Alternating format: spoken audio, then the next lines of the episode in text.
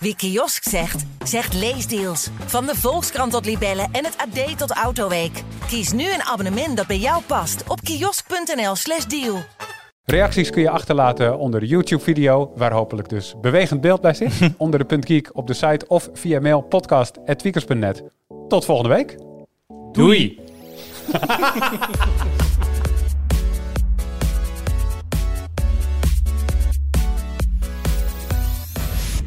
Hoi, leuk dat je luistert. Welkom bij de Tweakers Podcast. Mijn naam is Arnoud en ik zit vandaag aan tafel met Jurian Ubachs, Hallo. Yannick Spinner Hallo. en Thijs Hofmans. Hallo. En uh, Hadden jullie ook vakantie? Nee. hè? Nee. nee, Alleen doorgewerkt. Ja, wij werken gewoon door. Ah, ik had twee, twee weken helemaal niks gedaan. Ook niet gepodcast met jullie. Aha. Ja, was echt lekker. Dat Nee, was wat er lekker was. Nee, een grapje. Ik ben blij dat ik weer terug ben. eh, midden, in, eh, midden in de zes weken natuurlijk. Maar als jij vakantie neemt, game jij dan ook niet? Ja, wel. Ja, ik, heb, ik heb dagen gehad, dat, dat, de dagen dat mijn vriendin de deur uit was. En ik dan, nou, we hebben een hond eh, die niet alleen kan zijn. Dus ik ben dan over het algemeen gewoon thuis. En ik heb bijvoorbeeld de hele, en, he- of nee, twee hele dagen Baldur's Gate 3 zitten spelen. En toen dacht ik, dit lijkt echt veel bewerken.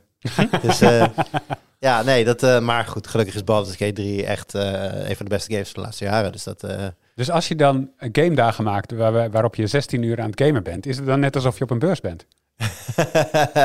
Nou, beurs, beurs game ik helaas minder meestal. Mm. Het meer praten en in rijen staan. Dat, dat is echt het, het, meest ongeziene ding van beurzen, denk ik. Want Ja. mensen weten natuurlijk, we gaan naar Mobile World Congressen en E3's. Nou, E3's rip, helaas, maar eh CES, noem het allemaal maar op. Wat jij niet weet, en wat wij allemaal helaas wel weten, is dat het grootste, lang, het meeste ben je bezig met wachten op dingen, in Ja. rijen staan. Ja. En eh, dan een vaak een kwartier leuke dingen doen, daarna een itemje opnemen en dan weer ergens anders in een rij gaan staan of wachten. Dus, het is eh, eigenlijk net een pretpark.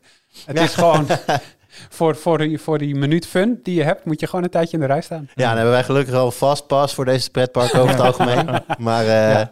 ja, True, nee, true. heel veel wachten, heel veel eh, en ook lang reizen natuurlijk soms. De, Ja. de mensen zitten natuurlijk nu in Vegas, dus Yes, want eh, dat is deze week en dat merken we aan alles op onze site. Het is CES, Consumer Electronics Show in Las Vegas. En dat is misschien wel de meest aansprekende beurs voor tweakers van het jaar. En het is pas begin januari, maar er komt er een hoop nieuws vandaan. Daar gaan we het vandaag allemaal over hebben. Ehm, maar we beginnen waar we altijd beginnen en dat is de puntpost. Ehm, en we beginnen met een opmerking van 1FAT23F. Weer zo'n mooie gegenereerde gebruikersnaam ben ik bang. Eh, maar hij had wel een goede opmerking, namelijk... nu kan ik niet naar mijn favoriete nerds kijken, toch een stukje minder zonder video. Want degenen die op YouTube kijken, die zullen het weten. Eh, vorige week was er een statisch plaatje, helaas geen video. Ehm, we hebben dit geprobeerd echt te fixen. Daar hebben we echt ons best voor gedaan. Thijs zat erbij. eh, wat was hij er weet gebeurd? Wat was er gebeurd? de video, die, eh, de, de, de streams hielden er elke ja, minuut, halve minuut, Ah. hielden ze er een paar seconden mee op. En dan kwamen ze weer.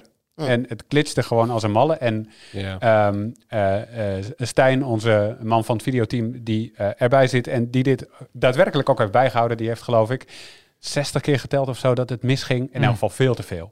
Dus het werd gewoon een statisch plaatje voor de video. En we hopen, fingers crossed, dat het deze keer helemaal goed gaat. Maar het ziet er goed uit. Dus als je Yannick net zag zwaaien, dan is het goed gegaan en kijk je naar bewegend beeld. Ik vind het, het moet natuurlijk heel fijn zijn voor luisteraars om te weten dat ook bij tweakers de techniek soms niet altijd even goed meewerkt. Ja, dat is gewoon een ding. Gebeurt echt heel vaak. dat- Ja. Ja, te vaak, ja. Hey Thijs, ik heb net voor het eerst in ons nieuwe pand geprint, hè? Ja, ja. De printer werkte gewoon mee. Ik ben dat ook niet gewend. Nee, dat had ik ook niet verwacht. Nee. Nee, Via de cloud, nota bene. Hè? ik denk altijd als je printers kan beheersen, dan, dan verover je de wereld, zeg maar. En zo voelt het nu een beetje. Ja, dat vond ik mooi. Eh, cookies, Ehm, daar hadden we het eh, eh, vorige keer over. En browser extensies om, om cookies automatisch te accepteren en zo. P. Tingen had daarover te zeggen, bedrijven hebben lang geen cookies meer nodig, maar kunnen met browser fingerprinting precies zien wie ik ben. Ik maak me daar geen illusies over. Dat wordt uiteraard overal en nergens voor gebruikt. Het zij zo, we komen er toch niet vanaf. Thijs, klopt dat? Ehm, ja, in zekere zin wel. Ja. Ik denk vooral een beetje de, de tweede deel van de opmerking, dat we er toch Mhm. niet vanaf komen dat je daar vrede mee moet hebben. Ja, dat is een beetje de cynische kijker op die ik eigenlijk ook wel volg. Ehm, je hebt allemaal add-ons natuurlijk die ook fingerprinting kunnen tegengaan, maar dat Ja. is natuurlijk wel een manier om jou te kunnen, te kunnen volgen op sites. Ja. Wat is of doet dat precies? Bij fingerprinting eh, pak jij van, eh, van jou als gebruiker. Stel Jurian Ubachs komt op tweakers.net, dan zou je dat kunnen fingerprinten door te zeggen van we verzamelen van jou ehm, eh, je schermgrootte, je browser agent, je besturingssysteem, je toetsenbordinstellingen, een be- beetje van dat soort, dat soort informatie. Ehm, dat wordt meestal meegezonden gewoon. En op basis daarvan kun je dat, dat, dat levert een fingerprint op van jou. Die, hoe meer van die gegevens je verzamelt, hoe unieker dat die is. Dus als jij dan op een volgende site komt en die doet dat op dezelfde manier, dan kunnen ze je daarmee volgen. Waar je overigens wel een cookie voor nodig hebt. Dus Ja. dat dan weer wel. Maar kun je dat eh, faken of kun je dat gewoon wegvegen Ja, uit de je info kunt- die je doorstuurt? Ja, het- volgens mij zijn daar wel add-ons voor die dat gewoon automatisch voor je doen, inderdaad, ja. Oké. Dus dat kan inderdaad. Maar ik denk dat de conclusie dat je daar toch niet onderuit komt dat die websites jou volgen, dat dat wel, eh, ja, eh, ja, dat dat wel een heel eind klopt, ja. Ja. Ja. Dus dat klopt. Jammer dat je browser ook vingerprintjes achterlaat. Bouke Timbermond zei nog, er wordt aangemerkt dat je dan een add-on al je webpagina's laat lezen en dat het een risico vormt. Hij wil graag reageren op deze bedenking, want heel veel add-ons lezen elke webpagina. Ehm, maar deze die genoemd werd is open source. Die kan gewoon zien wat hij doet. En hij doet echter enkel alleen wat hij zegt te doen en verzamelt geen data. En het is ook nog eens ontwikkeld door een Deense universiteit, wat eh, voor hem in elk geval meer vertrouwen schept. Ik vind, Ja. daar, ik vind daar altijd inderdaad wel wat in zitten. Ja, dat je altijd moet kijken naar de maker. Van als dat een, een, of andere non-profit is of zo. Je moet dan niet blindelings ervan uitgaan dat het werkt. Maar dan eh, vertrouw ik het inderdaad ook wel vaker inderdaad. Ja. Ja. Ik wil wel even opmerken dat er wordt heel vaak gezegd van ja, het is open source, dus het zal wel goed zijn. Vaak wordt dat gebruikt om dan te zeggen van ja, het, het is open source, dus. Alsof dat een, een, een kausaal verband heeft. Is niet automatisch zo. Want Nee. de vraag is of mensen dan ook daadwerkelijk gaan, gaan kijken wat daar in die code zit en hoe dat allemaal werkt. En dat is niet altijd zo. Dus misschien heb je, dat- dat je dat gewoon kun, hebt gedaan hoor bij een add-on. Dan moet je dat gewoon zeker blijven doen. Maar zeggen dat iets veilig is omdat het nu helemaal open source is, is Ja. niet altijd even waar. Ook in openbaar beschikbare code kun je gewoon stiekem met dingen onder het tapijt vegen, wil je zeggen. Nou ja, eh, het is meer, je hoeft niet stiekem te doen, maar je kunt het gewoon doen zonder dat iemand het opmerkt, omdat iedereen zo denkt van ja, het is open source, dus iemand anders zal het wel checken. En zoals de regel altijd geldt, als het ieders probleem is, is het niemands probleem. Dit gaat trouwens dus over browser add-ons die eh, automatisch cookies voor je accepteren of juist afwijzen. Ja. In ieder geval die instellingen voor je beheren. Heb jij dat, Yannick? Op je Nee, browser nee staan? ik, ik zit me nog iedere dag te ergeren aan het feit dat ik inderdaad... Want ja, bij ons werk, wij zijn alleen maar bezig met nieuwe websites bezoeken. Hè. Daar Ja, is iedereen heel iedere keer veel. wel ergens. Dus verschrikkelijk werk, maar ik, ik snap de kanttekening die jullie vorige week eh, deelden ook wel. Van ja, je moet zo'n add-on dan wel vertrouwen in Ja. goede intenties. Jij, Jur, heb jij dat op je, in je browser zitten? Nee. Nee. Ik dacht het al. Ik weet niet waarom ik dat dacht, maar dat dacht ik.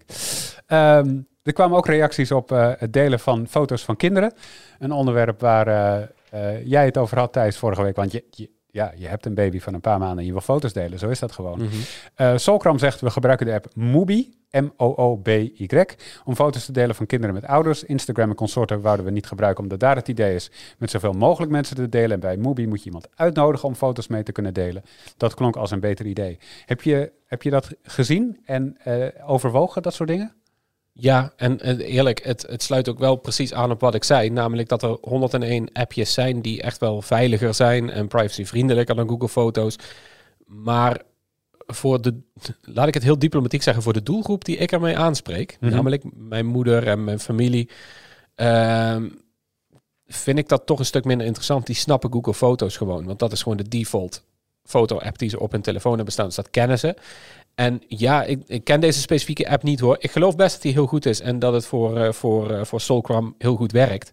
Ehm, maar ik vraag me af hoe gebruiksvriendelijk het is en hoeveel dat, ja, of, het, of het echt praktisch is om dat aan mensen te geven die helemaal niks met hun telefoon doen, behalve dit. Of ze Mhm. dan meteen snappen en of dat allemaal eh, goed werkt. Ja. Misschien wel hoor, en misschien is het de moeite waard. Maar ik heb veel van dit soort appjes gezien en ik kwam elke keer tot de conclusie dat Google Foto's toch beter was. of makkelijker in het gebruiken in ieder Ja. geval. En Cambion Ja, merkt nog op, ik zie het nut niet van honderden foto's delen, begrijp me niet verkeerd. Ik maak ook wel kiekjes, maar die hoeft toch niet allemaal eh, continu naar iedereen. En ehm, anders share ik ze wel via Nextcloud, via een linkje. Ehm, en dan is het, klik deze link en bekijk de, de foto's daar. Eh, dat is niet moeilijker dan twee foto-apps op een telefoon uitleggen aan iemand. Ja, Dat- zit wat in. Dat slaat terug natuurlijk naar het feit dat we het daarover hadden. Van, en wat ik nu net, net precies zeg inderdaad. Ja, Ja. Dus ja, ja, Kijk, eh, ik weet natuurlijk, wel. niet, ik weet natuurlijk niet hoe oud Cambion is, maar ik vermoed ongeveer mijn leeftijd of ouder. Want dit is, hier, hier voel ik een bepaalde... Ik heb dan namelijk ook heel vaak van, goh, je hoeft er niet de hele tijd te delen. maar de jongere generatie deelt, punt. Mhm. En de oude, een heel deel van de oude generatie begint het ook langzaam over te nemen. Dus die hele gedachtegang van, je hoeft het toch niet continu te delen. Ja, dat is, klinkt misschien hard, maar dat is toch een klein beetje ouderwets om er zo over na te denken. Ja. Uiteindelijk, als je ergens bent, dan maak je een be real of als die voorbij komt. Of als die niet komt, maak je zelf foto's en die deel je standaard met je vrienden of je zet je Ja. op je Instagram timeline, vind, wat dan ook. ik, ik vind het ook best te verantwoorden dat ik 800 foto's in drie maanden heb gemaakt van, van mijn baby. Vind ik weinig. de vind, ik, vind ja. ik persoonlijk weinig. Zijn er inmiddels 900 trouwens. Ik heb er meer van mijn hond Ja. in een week. Ja.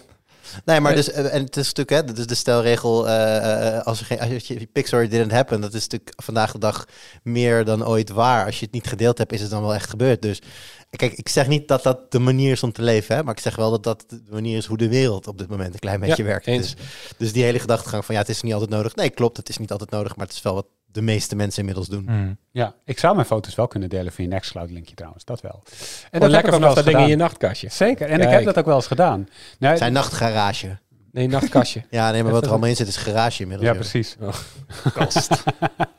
maar ja, dat werkt alleen binnen mijn huis. Ik heb ook een extern gehoste Nextcloud voor dit soort eh, toepassingen. Ehm, en mijn favoriete eh, reactie van de week, ja, sorry, dat is gewoon zo, was van El Zandman. Dat ging over mijn verhaal over de afsluitdijk. Daar eh, stond ik 2,5 uur stil en toen kwam er heel lang geen nieuws over wat er nou aan de hand was, want het was midden op de afsluitdijk. En dus wist eigenlijk niemand wat er aan de hand was. En toen had ik het over de Rijksdienst voor het Wegverkeer, de RDW. En ik dacht dat die verantwoordelijk was voor verkeersinformatie en dit soort dingen doorgeven. Zo van, hey, ga niet de afsluitdijk op, want hij is dicht. Ehm, en toen zei hij, eh, de- de- de- de- de- deze persoon is medewerker van de RDW, dus moest hij in de pen klimmen. Eh, de naam Rijksdienst voor het Wegverkeer bestaat al lange tijd niet meer. Het is tegenwoordig de dienst Wegverkeer en dient in het maatschappelijk verkeer te worden aangeduid als RDW. Volgens de Wegersverkeerwet van 1994. Dit vond ik een mooi detail.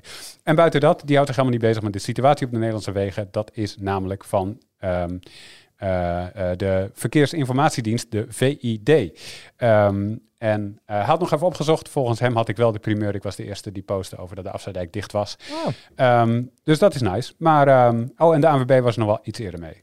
Nou goed, whatever. Maar ik, ik vond dit in ieder geval een goede aanvulling. Dit wist ik ook niet. En ik heb daar ook daadwerkelijk in die auto dus verkeerd lopen zoeken op internet. Want ik dacht, Ja. dit is gewoon een RDW-dingetje. Nou, dit vond ik een leuke reactie. En het is altijd leuk dat er dan luisteraars zijn die bij zo'n ploeg werken. Jij kijkt er bedenkelijk naar, eh. Nou, ik zit me nu af te vragen hoe het werkt. Want we weten, het weer komt van KN KNMI, punt. Wordt, bij elk weerbericht wordt het ook gewoon gezegd. En ANWB wordt vaak wel bij de verkeersinformatie ook Ja. genoemd. Maar is dat dan... Want hij schrijft, de ANWB was er, even om dit het specifieke geval, ANWB, eh, de ANWB was eerder, de VID was laat. Zijn dat dan twee apart bestaande dingen die hun eigen informatie verzamelen en dan delen? Ik heb geen flauw idee. Of haalt de ANWB dit bij de verkeers- vandaan of juist andersom? De Verkeersinformatiedienst is in elk geval een rijksdienst. Ja, En de ANWB is gewoon, nou ja, daar kan je lid van worden. Dat is de, de, de, de bond voor, eh, voor eh, autorijders. Dus ja, Ja. Weet je, dat, dat, is wel een verschil. Maar ik heb geen idee waar zij dan info vandaan halen en of dat verschillend is. Ik vind het goede vragen. Ik weet alleen het antwoord niet. nou, ik neem even aan dat, ik hier, dat we een follow-up reactie gaan krijgen van eh Een Izan. medewerker van de verkeers. Nee, van Izan. Van- Isa- die Izandman, weet- die weet het, even in de comments, zodat iedereen het het. kan lezen. Ja, ik denk trouwens dat het El Zandman is. Gok. El Zandman. El Zandman. Ehm, Meneer. Zandman, of mevrouw Zandman. Maar daarmee komen we aan bij eh, vragen die hopelijk wel een antwoord hebben. Namelijk, en wie heeft het laatst vraag? En wie heeft het laatst vraag? En die is natuurlijk deze week. Wie is er voor het laatst op een beurs geweest om die te verslaan? Oeh. Jurk. Ja, nou ja, eh, 2023 ging de E3 niet door. En met Gamescom was ik op vakantie. Dus dat jaar valt voor mij al weg qua beurzen. Denk ik. Ja, ik zit, je, je vergeet dan natuurlijk nog wel eens dat je naar kleinere beursjes gewoon in Nederland of België bent geweest misschien. Maar nou, niet om te verslaan. Nee, ik denk dat eh, Gamescom 2022 mijn laatste is geweest. Dus dan zitten we dik anderhalf jaar geleden. Yes. Welke maand is Gamescom? Zeg je? Augustus. Welke maand is dat? Augustus 22. Eind augustus volgens mij. Ja. ja, Thijs, jij hebt hier iets op aan te vullen? Want Ja, begin augustus 2022. ik ga eh, sinds ik, ben- ik ben vroeger ben ik wel heel vaak naar of heel vaak. Ik ben een keer naar CES geweest in 2015. Ik heb verder IFA en MBC ben ik vaak eh, naartoe gegaan. Maar sinds ik bij Tweakers werk, dat is nu bijna vijf jaar, ehm, ga ik eigenlijk alleen maar naar eh, eh, Black Hat en Defcon. Ja. Eh, ook in Las Vegas wel. Alleen in juli, wat ik niemand kan aanraden. Ehm, en dat is altijd in juli en augustus. Ik ben alleen vorig jaar niet geweest. eh, door redenen. In 2022 ben ik wel geweest. Ja. Maar dat was dus eind juli en begin augustus. Dus Ja. ja. dus ja. Voor mij was de laatste keer uh, St. Gittimus. Dat is, eh, ik ben nog nooit eh, Lang op, een, geleden. eh, op, een, op een grote beurs geweest. Wel eh, kleine evenementjes, maar Oké, ja, voor mij is het februari 2019. Mobile World Congress in Barcelona. dus ik ben gewoon nog steeds de recentste. je bent nog steeds de recentste hier. Dus eh, jij mag beginnen. Eh, nou, dat is prima. Eh, ja, ik ehm, wilde het even hebben over een berichtje dat volgens mij maandagavond naar buiten kwam. Dat was een statement van KRO en CRV. Jullie hebben het wellicht gezien, waarin zij aangeven te gaan stoppen met X. En da- daarmee bedoelen ze volgens mij hun officiële account en ook eventuele activiteiten van programma's die zij hebben. Ja. En dit allemaal na, eh, naar aanleiding van eh, zeer racistische uitlatingen aan het adres van Aquasi, die meedeed aan de slimste mens. Eh, nou ja, die is een stuk een, een- mocht je hem niet kennen, is natuurlijk een eh, meneer met een donkere huidskleur. En eh, nou ja, dat eh, viel op, op Twitter slash X ook wel duidelijk te zien in alle racistische berichten. X doet daar niets meer aan. Nee. Zo simpel kunnen we dat wel zeggen. Ik zie ook heel veel voorbeelden de laatste tijd van mensen die dingen gerapporteerd hebben, dan antwoord krijgen van X, waarin dan staat van ja, we hebben niets gezien wat, niet, wat tegen onze regels in is. Oftewel, racisme mag. En nou, Caro en CRV die ja, maakt in dat statement duidelijk dat zij daar niet voor staan en niet voor willen staan. En dus stoppen met X. Ze blijven wel actief op een heel eh, aantal andere social media, maar niet meer op X. Ja. En ehm, ja, ik vind dat een gezonde ontwikkeling. En dat is heel dubbel. Want tegelijkertijd ben ik zelf nog wel aanwezig op X. Het is voor eh, mensen die van sport houden nog steeds een hele fijne, makkelijke... Als je die sportbubbel goed dichttimmert, is het eh, vrij goed vol te houden op, op X. Ehm, Dat dacht ik ook altijd van mijn ruimtevaart slash privacy security bubbeltje. Eh, dat, dat dacht ik ook altijd van als ik dat helemaal dicht timmer. Maar ik merk dus ook dat dat, dat dicht timmeren lukt niet meer. Je kunt je... ja, eh, hoe dan jouw ook- bubbel? Ja, heel erg. Oei. Hmm. Ik had, eh, en, ik had ook laatst had ik dus een foto van mijn kind op Twitter gezet. Van hey, ik ben vader geworden. Vond ik toch leuk om dat er even op te zetten. En toen kreeg ik op een gegeven moment heel veel reacties van mensen die zeiden: Waarom zet je dit nou op Twitter? Dat is toch heel raar? Maar er waren mensen die me helemaal niet volgden. Dus wat Ja? zie je dan? En toen kreeg ik echt nare reacties op. Toen heb ik die tweet maar gewoon verwijderd. Want ja, dat is gewoon stom. Maar ik merk gewoon dat, eh, dat, dat, je, dat er is niemand tegenop te vechten. Zelfs onder de astronauten krijg je nog de comments van eh, dat het allemaal maar niks is. En eh dat dat racisme en, en alle haat en negativiteit. En, eh, Ja, als je, dus snap het wel. als je als te boek staat als journalist, dan kun je natuurlijk onder elke tweet die je plaatst, eh, dat, Ja, soort, dat soort wel. reacties verwachten. Misschien wel. Ja. Nee, gaat het, nu KRO en CRV is, is gestopt, weet jij ook of eh, de journalisten individueel ermee zijn gestopt nu? Geen idee. Want dat vind ik altijd het interessantste aan Twitter. Ik blijf het ook gewoon Twitter noemen trouwens, dus eh, het is goed. Iedereen Eh, weet wat je bedoelt. Nee, het ding met Twitter was altijd van... Altijd als wij daarover schreven, ook op de website... als wij daar nieuws over schreven op Tweakers... dan kwamen er geheid comments die zeiden van... waarom schrijven jullie zoveel over Twitter? Want Twitter is maar heel klein en onbelangrijk. Veel Mhm. kleiner dan Ja. alle, de meeste andere netwerken. En ik zei altijd van de reactie daarop die, ik- die ik altijd gaf... was dan altijd van ja, het is klein, maar wel ontzettend invloedrijk. En dat vind ik zo, zo interessant aan dat netwerk natuurlijk. In absolute aantallen stelt het geen donder voor. In conversie stelt het ook geen donder voor. Nee. Ehm, ik, ik denk niet dat wij heel veel verkeer van Twitter eh, naar de Nope. website komen. Ehm, eh, de, maar op Twitter zaten alle journalisten Ja. en alle politici en alle opiniemakers. Eh, iemand als Siebert van Linde, eh, die nog steeds, waar wij nog steeds geld van krijgen trouwens. No- never forget. Ehm, die, is, die heeft dat geld weten te jatten via Twitter. Uh-huh. Eigenlijk door gewoon daar de publieke opinie te beïnvloeden. En al die bekende opiniemakers die zitten daarop. Ja, maar daar Dus- is, helaas zijn daar de regels van Twitter niet bij gebroken. Dat geld mocht je gewoon jatten via Twitter. Ja, oké, ja, helaas. Eh, maar dat vind ik dus wel altijd het, het- en daarom vind ik het ook zo zonde dat Twitter nu gaat stoppen. Omdat het wel gewoon, dat was altijd mijn netwerk, omdat dat ook vanuit mijn werk, vanuit Ja. als journalist, is dat Gaat het stoppen? Dat wist heel ik ook niet. Of dat dat, steeds minder, minder interessant wordt voor Oh zo, ja. journalisten. En je ziet het in hele kleine dingetjes zoals KRO en CRV die ermee stopt. Vind je dat een klein dingetje? In the grand scheme of things wel. Want het is, ja, het is een Nederlandse tuurlijk, internationaal wel, maar het is wel een... Het is symptomatisch voor En ik, Ja. denk, en ik denk ook wel dat dit een beetje een, het eerste schaap zou kunnen zijn. Het zijn natuurlijk niet de eerste die ermee stoppen, maar gewoon eh, qua, qua op de positie waarin zij staan, gewoon een best wel een grote bekende naam in het medialandschap, een, eh, een langlopende omroep die zo echt als een statement neerzet, wij stoppen hiermee, want x reden. Ik denk wel dat dit een, een, een- een van de eerste schapen over de dam is en dat er meer zou- zouden kunnen gaan volgen. Ik heb wel het idee dat we dat nu al twee jaar horen.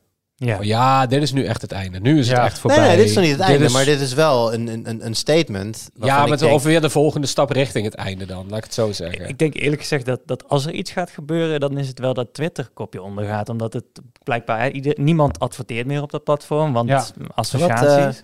Wat doet straks de Digital Services Act met het feit dat er niets wordt gedaan tegen racisme, dat er gebruikers totaal niet beschermd worden op het platform? Dat wordt toch Eh, eh, verplicht? Ja, is wel het, het idee is inderdaad dat Ja. daar veel aan gedaan wordt. Eh, maar eh, eer daar de eerste sancties tegenop, dat zijn we alweer vier jaar verder. Ja, precies. Maar de eh, DSA is nu nog niet in functie of al ik, wel? ik moet even erom liegen wat de precieze status daarvan is. Hij is volgens mij is hij in werking getreden, maar dan heb je zo'n overgangsperiode Ja. Ja. voordat er gehandhaafd wordt. Dus dat weet ik even niet hoe dat staat. Kijk, dat is het hele Maar goed. ding. Dat is het hele ding. De vraag is natuurlijk, als er straks wel gehandhaafd wordt en de eerste, nou, het zal niet meteen miljoenen zijn, maar de eerste boetes worden uitgeschreven.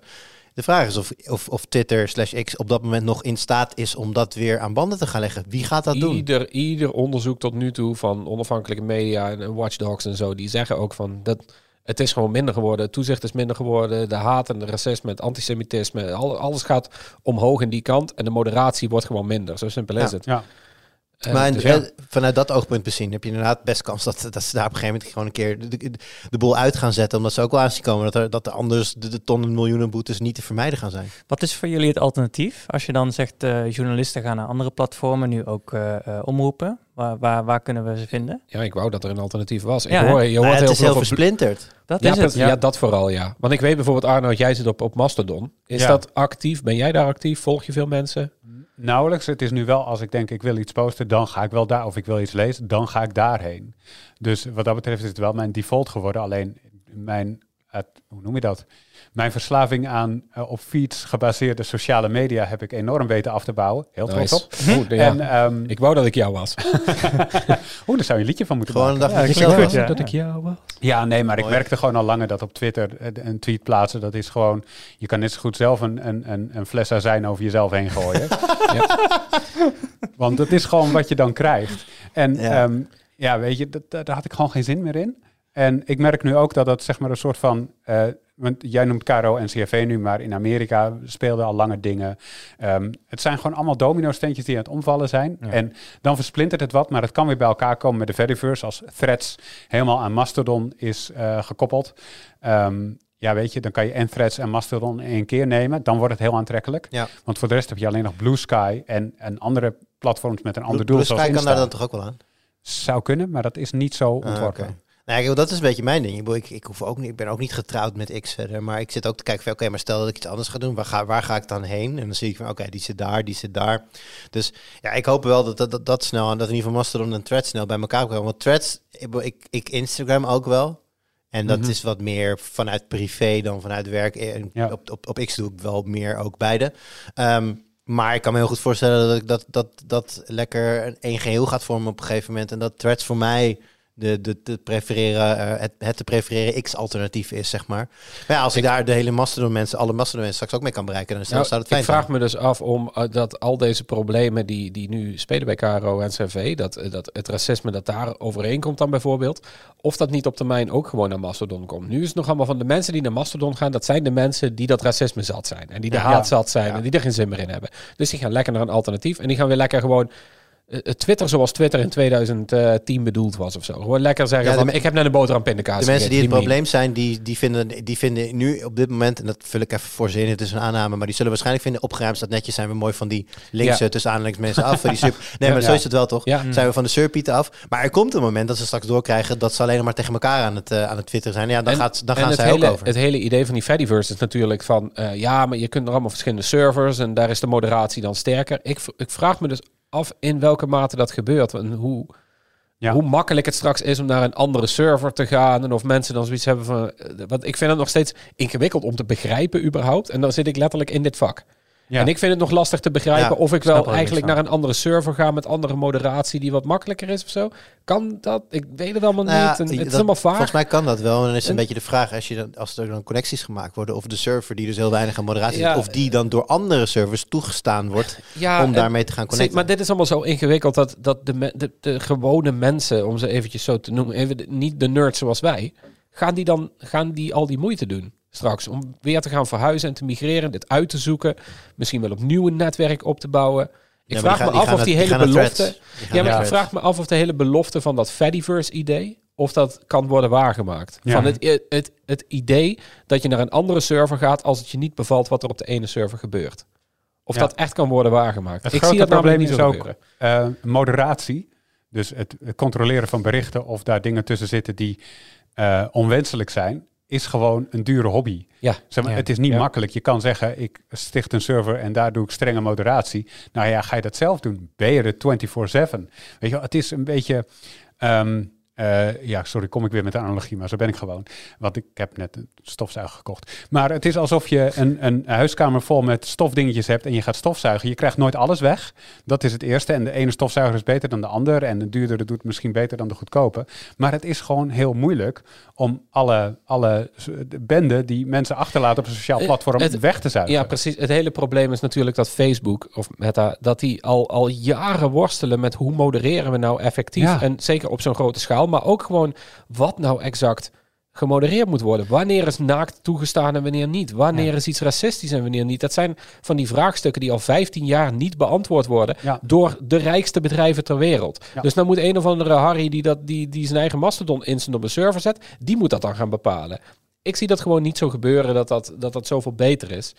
Ehm, maar ik word graag, eh, eh, het tegendeel wordt mij graag bewezen. Ja, maar uiteindelijk bepalen wie bepaalt de moderatieregels. Nee, we zien nu een soort van strijd op X, op Twitter, eh, tussen de adverteerders die weglopen en Elon Musk die dan zegt: je gaat me niet chanteren met geld. Dus waar dat precies landt is voor daar, nou ja, goed, dat, zal daar gebeuren hoe het gebeurt. Maar zeg maar die advertentie, ehm, eh, dat advertentiegeld maakt echt uit. Want je moet zorgen dat je een platform hebt waar bedrijven naast de, de berichten willen staan, zonder dat ze het Ja. risico lopen dat daar eh, ja, shit staat. Ja. Dat ja, is en gewoon wie, wat het wie, is. wie, wie bepaalt de moderatie? Nou ja, ook dus voor een deel de EU.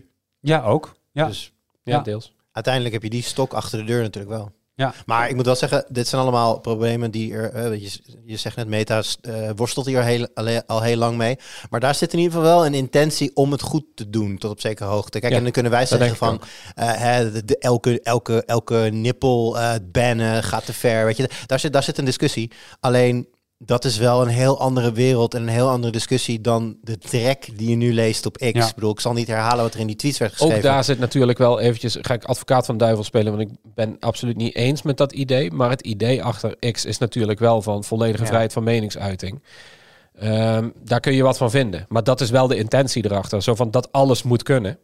Nou ja, en dat je dan gewoon 4chan krijgt. eh, ja, dat is het gevolg daarvan. Want het is geen goed gevolg, maar dat is wel de intentie. De, de, het, het gevaar wat loert van, van al die Mastodon-servers en dergelijke, is denk ik dat als je te hard gaat mode- modereren, dat je dan een soort van eh, authenticiteit en een soort van eh, natuurlijke plek van discussie en, en, en meningvorming weghaalt. En als iedereen in zijn eigen bubbeltje gaat zitten, dan versla je denk ik ook het doel van sociale media. Kijk, we kunnen allemaal wel met elkaar eens zijn op één server of op één plekje. Maar de, de, het kan ook te ver gaan. En ik denk, wat jij zegt, dat dat wel een goed punt is. Ja, je- kunt heel ver naar links en naar rechts uitschieten. Maar laten we vooral ook niet allemaal hopen dat alles dichtgetimmerd wordt. Zodat we ja, een soort van uniforme brei aan onzin krijgen. En, en zelf niet meer onszelf Maar mogen zijn. eh, je had nu dat, eh, dat X een pla- platform is dat, dat vooral vrijheid van meningsuiting wil hebben en daar zo min mogelijk in wil. Dat is niet hetzelfde als vrijheid van racisme. En dan ga, Nee, ik, ga ik toch even herhalen. Een van de, van de tweets waar dus Twitter over, of ik zelf over heb gezegd, dit gaat niet tegen onze, eh, tegen onze regels in, kwam letterlijk eh, zwarte puntje puntje aap letterlijk zo opgeschreven in voort. En dat Ja. is niet tegen de regels. Hm. Nou, sorry, maar dan ben je volgens mij elke vorm van, van elke grens wel over wat mij betreft. Eh, Wat mij betreft ook. Maar als jij, als jij een platform opzet waarin je zegt van alles moet kunnen, tenzij het echt, echt ja, oké, maar je hebt nee, ook te maken met wetten. Ja, dat klopt. Dat klopt. Maar ook daar is, weet je, dit is een discussie die ook al 15 jaar loopt. Van wat in Amerika is toegestaan, is hier Ja. in Europa Ja, niet nee, maar, maar daarom vind ik het dus lastig om, de, om, om, om te zeggen van, nou ja, Meta vindt het al langer moeilijk om, maar die zijn daar wel, die, die zitten in ieder geval wel ver binnen die grenzen in ieder geval. En die zijn misschien soms iets te strikt of, Nee, ik denk dat X vooral binnen de grens van het Amerikaanse zit. En daar is het gewoon absolute vrijheid van meningsuiting. Dat moet, het moet kunnen tenzij je inderdaad eh, eh, oproept tot geweld. Maar daar Mhm. ligt die grens. Die, die grens ligt veel lager dan, veel hoger dan in, in, in Nederland en Europa. Zou nog zelfs een vervolgvraag kunnen stellen, en ik weet niet of we dat nu moeten doen, want we blijven lang op dit onderwerp hangen. Maar eh, als dit soort dingen door X worden goedgekeurd en gewoon klakloos, dat ze letterlijk zwart op wit zeggen, dit gaat niet tegen onze regels in, moet je dan als Nederlandse overheid niet gaan zeggen van, X, X is in Nederland verboden? Ik vind dat een goede vraag. Voor, voor een volgende podcast. Nee, niet per se. Ik vind Jan, het een goede jij vraag. vraag. ik, ik, ik laat hem even sudderen als je het niet erg Want vindt. het is volgens mij staat, ah, dit is gewoon volgens mij in de Nederlandse wet gewoon verboden om dat soort dingen te, op te Ja. schrijven, te, te, te, te zeggen, te doen. Ja, Eh, en dan is er een platform dat letterlijk zegt: wij vinden dit bi- binnen onze regels oké. We gaan dit niet, we gaan hier geen actie tegen opnemen, want dit is geen overtreding. Mhm. Dan kun je toch eigenlijk niet meer zeggen dat dit een, een aanvaardbaar eh, Ik sociaal een- medium ik is. vind het een, een, een hele goede vraag om een keer s'avonds in de kroeg met een biertje te bespreken. Vind je niet? Dat, dat eh, gewoon... zet er daar wel microfoons bij. Ja, dat dan wel. Nou, kijk, ik, ik, er zijn weinig social media die ik meer gebruik dan X. Ik zou mijn, mijn, mijn, ja. feeds van sportnieuws, die ik voornamelijk via X lees, zou ik enorm missen. Maar je kan niet met goed fatsoen verdedigen dat dit nee, een, een aanvaardbaar medium is. Als je niet tegen dit soort dingen optreedt, hè, voor Eens, de duidelijkheid. Ik eens. vind als je daar niet tegen optreedt, ja, dan, dan heb je weinig om over te praten. Ik, vind, eh, ik vind dat je moreel gelijk hebt. Ik weet niet of het juridisch ook haalbaar is. Dat, dat is eigenlijk mijn eerste... Nee, dat zal niet. En zij, weet je, dan krijg je zo'n antwoord van hen van ja, eh, accounts die je niet bevallen kun je blokkeren. Dan zie je hen niet meer. Zij kunnen jou niet meer volgen. Ja. En dat is, dat is hoe zij het dan insteken. En er zullen ook mensen zijn van joh, maak je druk om inderdaad. eh, blokkeer dat soort mensen. Eh, gal heb je overal. Is wel zo, maar inderdaad, omdat, wat jij ook zegt, zo'n invloedrijk medium als X, dat toch, eh, waar inderdaad ook Nederlands polit- politici allemaal op zitten. Ja. Ja, dat, ik weet niet of eh, de beleidsmakers, eh, of, of je hier een keer naar zou moeten kijken. Als dat überhaupt nodig is. Want nou, ja, zoals we net al zeiden, binnen de DSA wordt hier natuurlijk ook al eh, Ja. een en ander in geregeld. Dus Ja. wellicht dat dit probleem zich, eh, zichzelf oplost. Kan de DSA leiden tot een verbod? Tot een algemeen verbod. Dat, dat, weet ik, dat weet ik eerlijk gezegd Of niet. zijn het alleen boetes, boetes, boetes?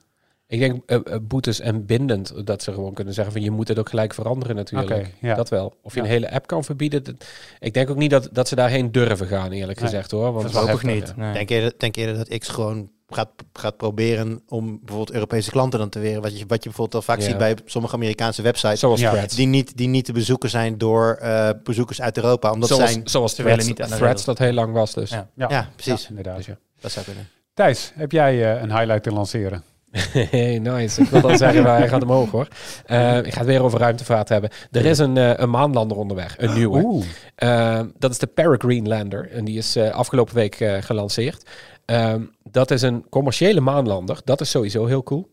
NASA die is de afgelopen 15 jaar of zo zijn die overgestapt van eigenlijk hun eigen hardware en raketten bouwen naar gewoon heel veel geld geven aan commerciële bedrijven om dat voor hun te doen. Dat weten we natuurlijk van SpaceX en zo. Ja. Maar er zijn heel veel kleine bedrijfjes waar je waarschijnlijk nog nooit van gehoord hebt, in tegenstelling tot SpaceX, die dat dus ook doen. En dit is het eh, Commercial Lunar Lander Program of Commercial Lunar Space Program. Een com- commercieel maanlandprogramma. Ze hebben zoveel geld gegeven aan Astrobotics, een eh, Amerikaans bedrijf, en die gaan een maanlander bouwen. Die is nu onderweg naar de Mhm. maan. Die is gelanceerd. Vind ik super cool. Ehm, het enige probleem is alleen dat de lancering soort van is mislukt. Wat dan? Hij is de ruimte ingekomen en toen zijn ze er al vrij snel achter gekomen dat hij eh, allemaal brandstof aan het lekken is. En dat hij het dus niet meer gaat halen tot aan de maan. Of Dat is doodzonde. Ehm, sowieso, maanlandingen hebben een succesrate van zo'n 50% of zo. Dus de helft van de landingen die gaat goed en de andere helft gaat niet goed. Dus dat is heel jammer. Ehm, maar de- ik, ik weet even niet of ze dat al definitief hebben bevestigd. Maar het lijkt er echt wel op dat die maanlander eh, einde oefening is. Maar wat ik zo, vooral zo interessant vind aan deze lancering, is dat het met een nieuwe raket is gebeurd. En daar ben ik Mhm. best wel hyped over. Want ik had dus niet door dat, het, dat hij eigenlijk al klaar was om te gaan lanceren. Maar dat is de Vulcan eh, raket van United Launch Alliance. En ik vind dat een hele interessante. Want we kennen natuurlijk allemaal SpaceX en de Falcon 9. En Ja. daar hebben we allemaal van gehoord. Maar ik vraag me af of mensen echt doorhebben hoe belangrijk die ontwikkeling van SpaceX is geweest. En dat die eigenlijk in hun eentje een complete ruimtevaartindustrie niet alleen op de kop hebben gegooid, maar gewoon eigenlijk hebben geschapen in de eerste plaats. Want vroeger, als jij een, eh, eh, een, een, een satelliet wilde lanceren, dan kon je naar een handjevol bedrijven. Je kon naar eh, de Russische, het Russische staatsbedrijf, die hadden een Soyuz en Progress raketten. Je kon naar Europa, die hadden dan de Ariane raket. En je had in Amerika had je dan eh, eh, Boeing en Lockheed Martin, die hadden een joint venture en die heet United Launch Alliance. En die hadden de Atlas V. En dat was eigenlijk gewoon het, het, het, het werkpaard van de Amerikaanse lanceerindustrie. Dat was gewoon een raket en die bracht eigenlijk iedere, iedere satelliet van de Amerikaanse overheid naar boven. Alleen dat kostte klauwen met geld. Dat kostte 400 miljoen of zo eh, al snel. Toen kwam SpaceX op en die zeiden, nou wij gaan dat lekker commercieel doen. Dus die zijn in hun eentje, zijn ze echt als bedrijf zijn ze dat gaan bouwen. Terwijl eh, dat, dat United Launch Alliance, dat deed dat eigenlijk onderover, was een semi-overheidsbedrijf. ja. En SpaceX zei gewoon van wij gaan raketten bouwen en we kijken wel wie er iets omhoog wil sturen. En die hebben dat gedaan voor een kleine 60 miljoen per lancering. En dat is zo. Ik heb het nog steeds niet in mijn achterzak zitten, maar het is wel goedkoper. Eh, nee, maar als wij met z'n vieren even bij elkaar Ja. kijken, dan eh, Sorry, toch? ik miste even hoeveel? 60 miljoen ongeveer. Oh, kopie. Ja, kerstbonussen zijn net allemaal binnen, dus eh, dat moet toch kunnen. Nee, maar ehm, dat is dermate goedkoop dat er dus heel veel bedrijven zijn die daar naartoe gaan. En dat betekent dus ook dat je bedrijven zoals de United Launch Alliance, dat die eigenlijk moesten gaan nadenken van ja, kunnen wij er nog wel concurreren met die raket die wij nu hebben? Want op een gegeven moment dan gaan de Amerikaanse overheid, die gaat dan gewoon lekker naar, eh, naar SpaceX toe. Dat kan wel Ja. gewoon.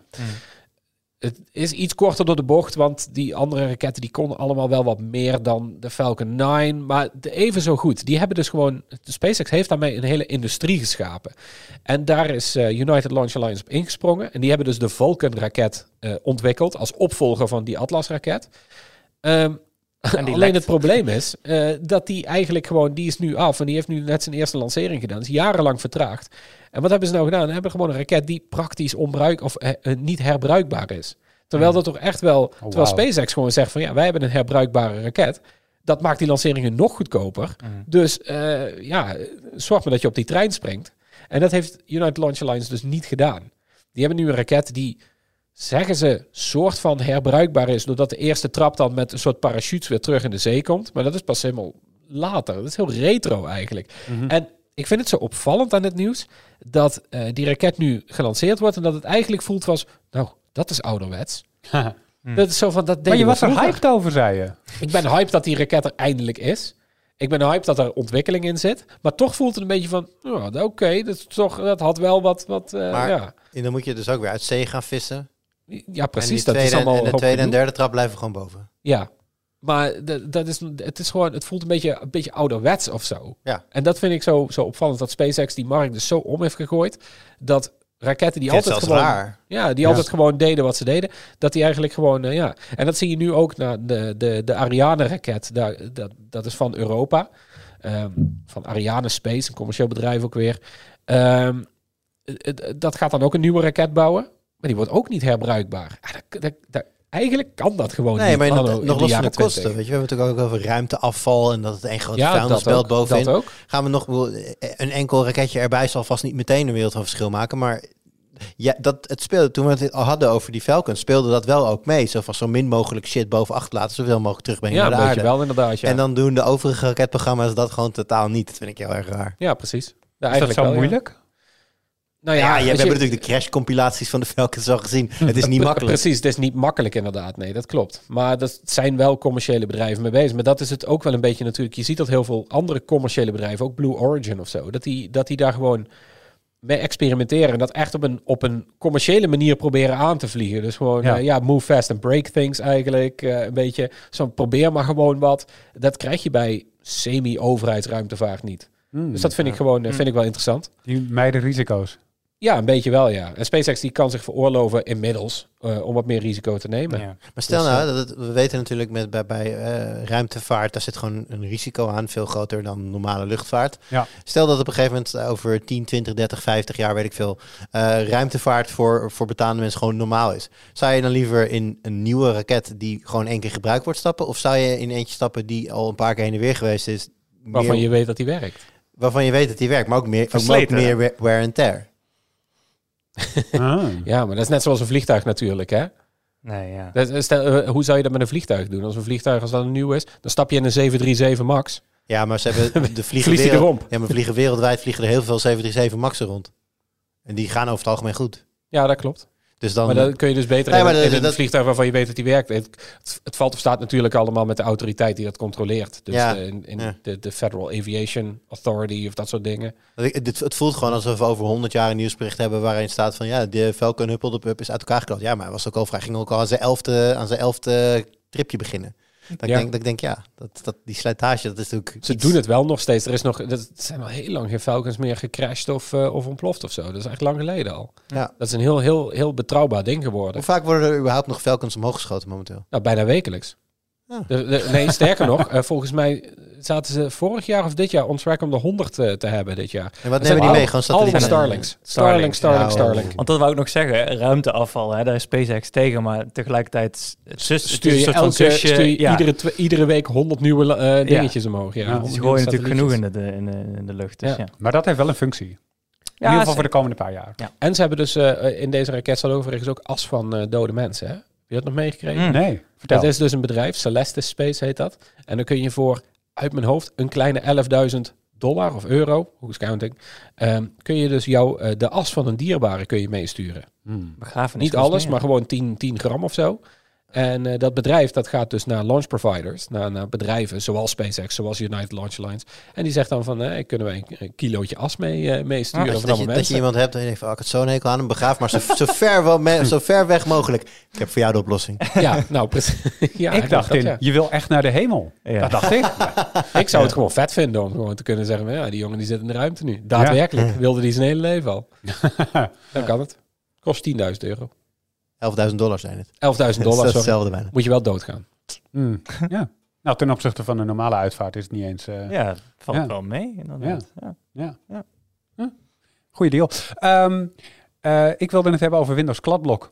Dat is... eh, Over retro De gesproken. hoeksteen. Je, je, je lacht, maar ik gebruik dat, nou ik zou niet zeggen dagelijks, maar ik gebruik dat serieus Nee? nog, nog veel voor aantekeningen. Ja, Ja, ik gebruik het ook. Ik ook. Dagelijks slash semi-dagelijks. Ja. Ehm, en daar komt dus, eh, zo is het gerucht, moet ik officieel nog zeggen, maar er zijn screenshots.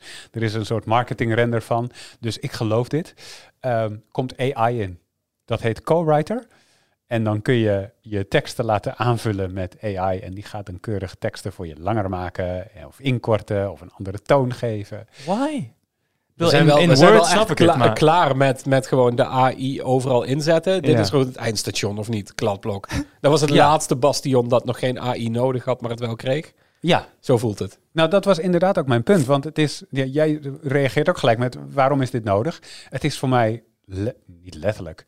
Is letterlijk een kladblok? Misschien wel. Ja, Het is gewoon echt een kladblok. Daar staan aantekeningen. Er staan dingen die ik eventjes gewoon ergens moet parkeren. Zo, hoed, bam. En dat is het. Het is geen productiviteitstool. Het is niet nodig. Het moet zo simpel mogelijk zijn. Dat Ja. is de functie. En daar komt dan AI in. Dat voelt als een soort van illustratie van het feit dat softwarebedrijven willen echt in alles, maar dan ook echt in alles dat ze maken, en Microsoft wil dat zeker, ja. AI stoppen. Om daar natuurlijk uiteindelijk een betaalde dienst van te maken. Want er staat ook al in de, in de beschrijvingen staat dat je de credits voor moet hebben. Die credits zijn vooralsnog, denk ik, kosteloos. Maar uiteindelijk komt daar een betaalmodelletje achter. Uiteraard, eh, zodat je in kladblok betaald teksten kan laten genereren. Het klinkt al belachelijk als ik het zeg, maar goed. Ehm, dus ja, ik, ik, ik wilde even peilen aan tafel van eh, eh, AI en alles. Is dat een goed idee? Is dat logisch? Of moeten we echt stoppen? Thijs? Nou ja, dat is net wat ik zeg. Van dit, dit voelt echt wel alsof we gewoon doen omdat het nou eenmaal kan. Ja. En omdat we nu eenmaal die investering in, A- in OpenAI hebben gedaan, Ja. might as wel dat je er dan alles uithaalt wat erin zit. ja. Maar blijft Maar ik- AI in Paint dan? Want dat, dat, snap, dat, zit er al in. snappen. Oh, dat zit er al in? Ik gebruik nog de Heb je gemist? Ja, dat heb ik gemist. Ik ook. Dat, dat heet co-creator. Je kunt überhaupt Paint niet eens schrijven zonder AI. Fair enough. Wauw. Altijd dan. Ja, ja, ja, ja, ja. Ja, klein applaus. Nou, maar dat, dat- daar is een argument voor te maken. En dan moet ze concurreren met andere diensten. Maar kladblok, het is letterlijk, de functie is letterlijk gewoon alleen je wil er een tik, je wil geen, ja. eh, je wil niks. Mooi, Je die, wil gelu- geen mooi die geluidseffecten erbij. Ja, ja, mooi. 3D. ja. Ja, en, bedoel, calculator is nog onaangetast door AI. Ik, eh, ik wil ze niet op ideeën brengen. De nieuwe versie van de calculator, die zet je dan aan en dan zet hij gewoon meteen 42. Ik zie oprecht daar wel trouwens Klopt dingen wel. in. Want een van de dingen die ik heel vaak aan OpenAI vraag is eh, iets van hoeveel is 42% van 39 of zoiets, weet je wel? Als ik Ja. uit, want ik weet niet precies wat de som is die ik dan moet doen. Wij zijn echte schrijvers hier, dus ik weet niks van, eh, van, eh, van rekenen. Maar, dus ik weet dat soort, dat soort dingen niet. Dus dan vraag ik het gewoon. Dit kan je aan gewoon in een zoekmachine ook invoeren. Hè? Ja, in een zoekmachine of OpenAI, noem het maar op. In ieder geval van, dat, hier zie ik een functie om in de, in, in de rekenmachine te zetten. Ja, Oké, zou ik ook nog eerder willen. Ja. Ja, ja, ja. Dus het is eigenlijk logisch dat het in alles komt. Dat is wat je wil zeggen. Alles behalve kladblok. Ik denk dat als je mij 10 minuten geeft om te brainstormen, dat ik dan nog fucking veel vette ideeën kan verzinnen voor AI. ja, het is wel grappig, hè? want toen ik nog op de middelbare school zat, toen eh, maakte ik met vrienden gekscherend de opmerking dat we niks leerden. Maar dat we vooral leerden waar we dingen moesten opzoeken. Dus je Mm. leerde welke tools je nodig had. En dat station zijn we nu aan het passeren. We, zijn nu, we gaan nu naar één ding die gewoon alle vragen kunt stellen. En die gaat straks gewoon... Dat is het ding dat weet waar, waar de informatie te halen is. Die gaat het voor je ophalen en naar je Ja. toe brengen. Je hoeft straks ook niet eens meer te weten waar je het kan opzoeken. Dus we kunnen scholen wel opdoeken eigenlijk dan. Gewoon een informatieapparaatje altijd mee. Dus als deze podcast alles uitkomt wat jij zegt, dan is X straks verboden en Ja. scholen zijn opgedoekt. Ja. En overal Wat zit AI in. En overal zit AI in. Ja. Als we AI hebben, hoeven we niet eigen AI. Wauw. Want AI zit al in AI. Logisch. Nou ja, gekscherend gezegd. Maar het is, het, het- het is een, net zoals jij zegt, van, ja, ik weet eigenlijk niet hoe ik een percentage moet berekenen. Nou ja, dat wordt in, in vrij basic reken, eh, dingen, rekenles op de middelbare school wordt dat gegeven. Misschien zelfs op basisschool nog. Dus, en, maar, maar tegelijkertijd zullen er heel veel mensen zijn die dat niet weten. Dus, en het hoeft ook niet meer. Dat is een beetje het ding. Want ja, Ja. je, je kunt het gewoon, als je, het- als je het letterlijk, als je het aan Siri vraagt, weet hij het waarschijnlijk ook wel voor je. Dus ja, het- En als zelfs Siri iets weet, Thijs, nou dan is het wel Ja, echt, dan is ja. het klaar. Ja, true. Yannick, wat heb jij eh Nou, meegenomen? het gaat ook over AI, maar zet, nog niet weg. Want dit is, dit is dan weer zo'n AI-implementatie waarvan ik zeg, die, die, hier word ik heel erg vrolijk van. Het gaat over Audacity. Waar, waar monteer jij de podcast in? Adobe Audition. Oké, Audition. Nou ja, eh, Audacity heeft samen met een eh, klein start-upje genaamd Intel hebben ze een eh, eh, toolset uitgebracht. Zeg maar, is dat het bedrijfje van Gordon Moore? Ja, ja, Ja, die, die, die ene man met van die wetten. Hè? Ja, heel iets groot juridisch was dat. Ja. Ja, die, ze hebben een toolsuite uitgebracht met AI-tools voor het audiobewerkingsprogramma Audacity. Audacity is natuurlijk een soort van de Excel van eh, eh, audioprogramma's. Als in, het, is, het bestaat al zolang we kan, her- eh, kan herinneren. Het is nooit veranderd, het is altijd hetzelfde gebleven. En het is open source. Het is meer de open kalk. Oké. Hoe noem je dat ook van Open Office? Want het is gratis. Ja, gratis, open source. eh, ja. Doe ermee wat je wil. De, het, het is voor mij mijn favoriete audioprogramma, omdat het gratis is, omdat het vrij simpel is. Maar en omdat het goed werkt. Want heel veel van die, van die open source software, dat ziet er dan bagger, zoals Het Gimp, ziet er echt verschrikkelijk Gimp uit. of zo. Dan denk je van, ja, eh. Maar bij Audacity vind ik dat juist weer niet. Dat werkt gewoon heel goed en intuïtief, vind Het ik. doet precies wat het moet doen. Het, Ja. ziet, er niet, het ziet eruit alsof het voor Windows 95 gemaakt is. Misschien Ja. is dat zelfs ook zo.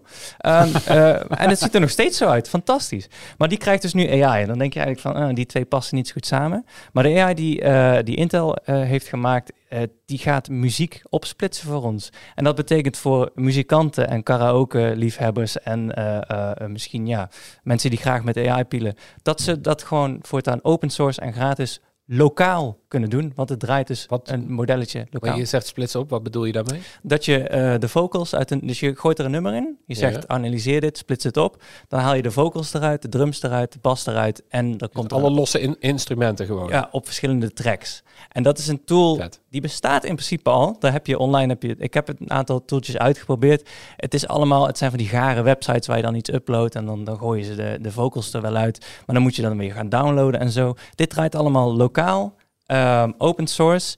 Ik, ik word hier heel enthousiast van, omdat ik altijd, ehm, ik, ik, ik maak zelf graag muziek en eh, soms is het gewoon ontzettend lastig om te horen wat er gebeurt in een nummer. Mhm. Ik ben heel erg fan van Tool. Die gebruiken allemaal polyritmes en, en rare effecten en zo. Dan is het heel lastig voor het menselijke oor om te onderscheiden wie speelt nou wat en wat zijn de time signatures. Dan zeg je tegen Audacity. We leven- Laten we er geen muziekpodcast van maken, maar dat is juist bij Tool gewoon een van de fantastische dingen natuurlijk. Ja, ervan, nee, zeker. Dus, ja, ja, eh, dus, dus, ja. Maar als je het wil leren, dan moet je, het, zitten hiermee. moet je het wel begrijpen. Nee, we zitten op één lijn. Maar dan moet je begrijpen wat Tool er kun je gebeurt. niet begrijpen. Nou, de AI Klopt, van Audacity kan dat. Die kan dat. En eh, in dezelfde tools zitten, eh, eh, zitten ook podcast tools, want iedereen maakt podcasts tegenwoordig. Dus je kunt podcasts niet hoor. transcriberen. Dus als we dat ooit nog willen doen, je kunt het gratis laten uitschrijven. Wederom, dat, dat draait allemaal lokaal en dat vind ik een van de selling points. Ja. Je hoeft niet naar een of andere gare website, het staat gewoon netjes op jouw computer. Ehm, ja, maar je, maar je zegt Intel, als je een AMD-processor hebt in je het doet PC, het wel. Ja. Dan doet hij het wel. Ik heb het er overigens niet getest. Nee, het doet, het gewoon. Het, is, het, het hoort bij de OpenVINO eh eh toolsuite. Dat is gewoon een open source eh, dingetje wat, wat Intel ontwikkelt. oké, cool. Ja, leuk. kunnen de vocals uit onze podcast halen. Of kan je dan alleen Jurjan luisteren? Dat zou kunnen.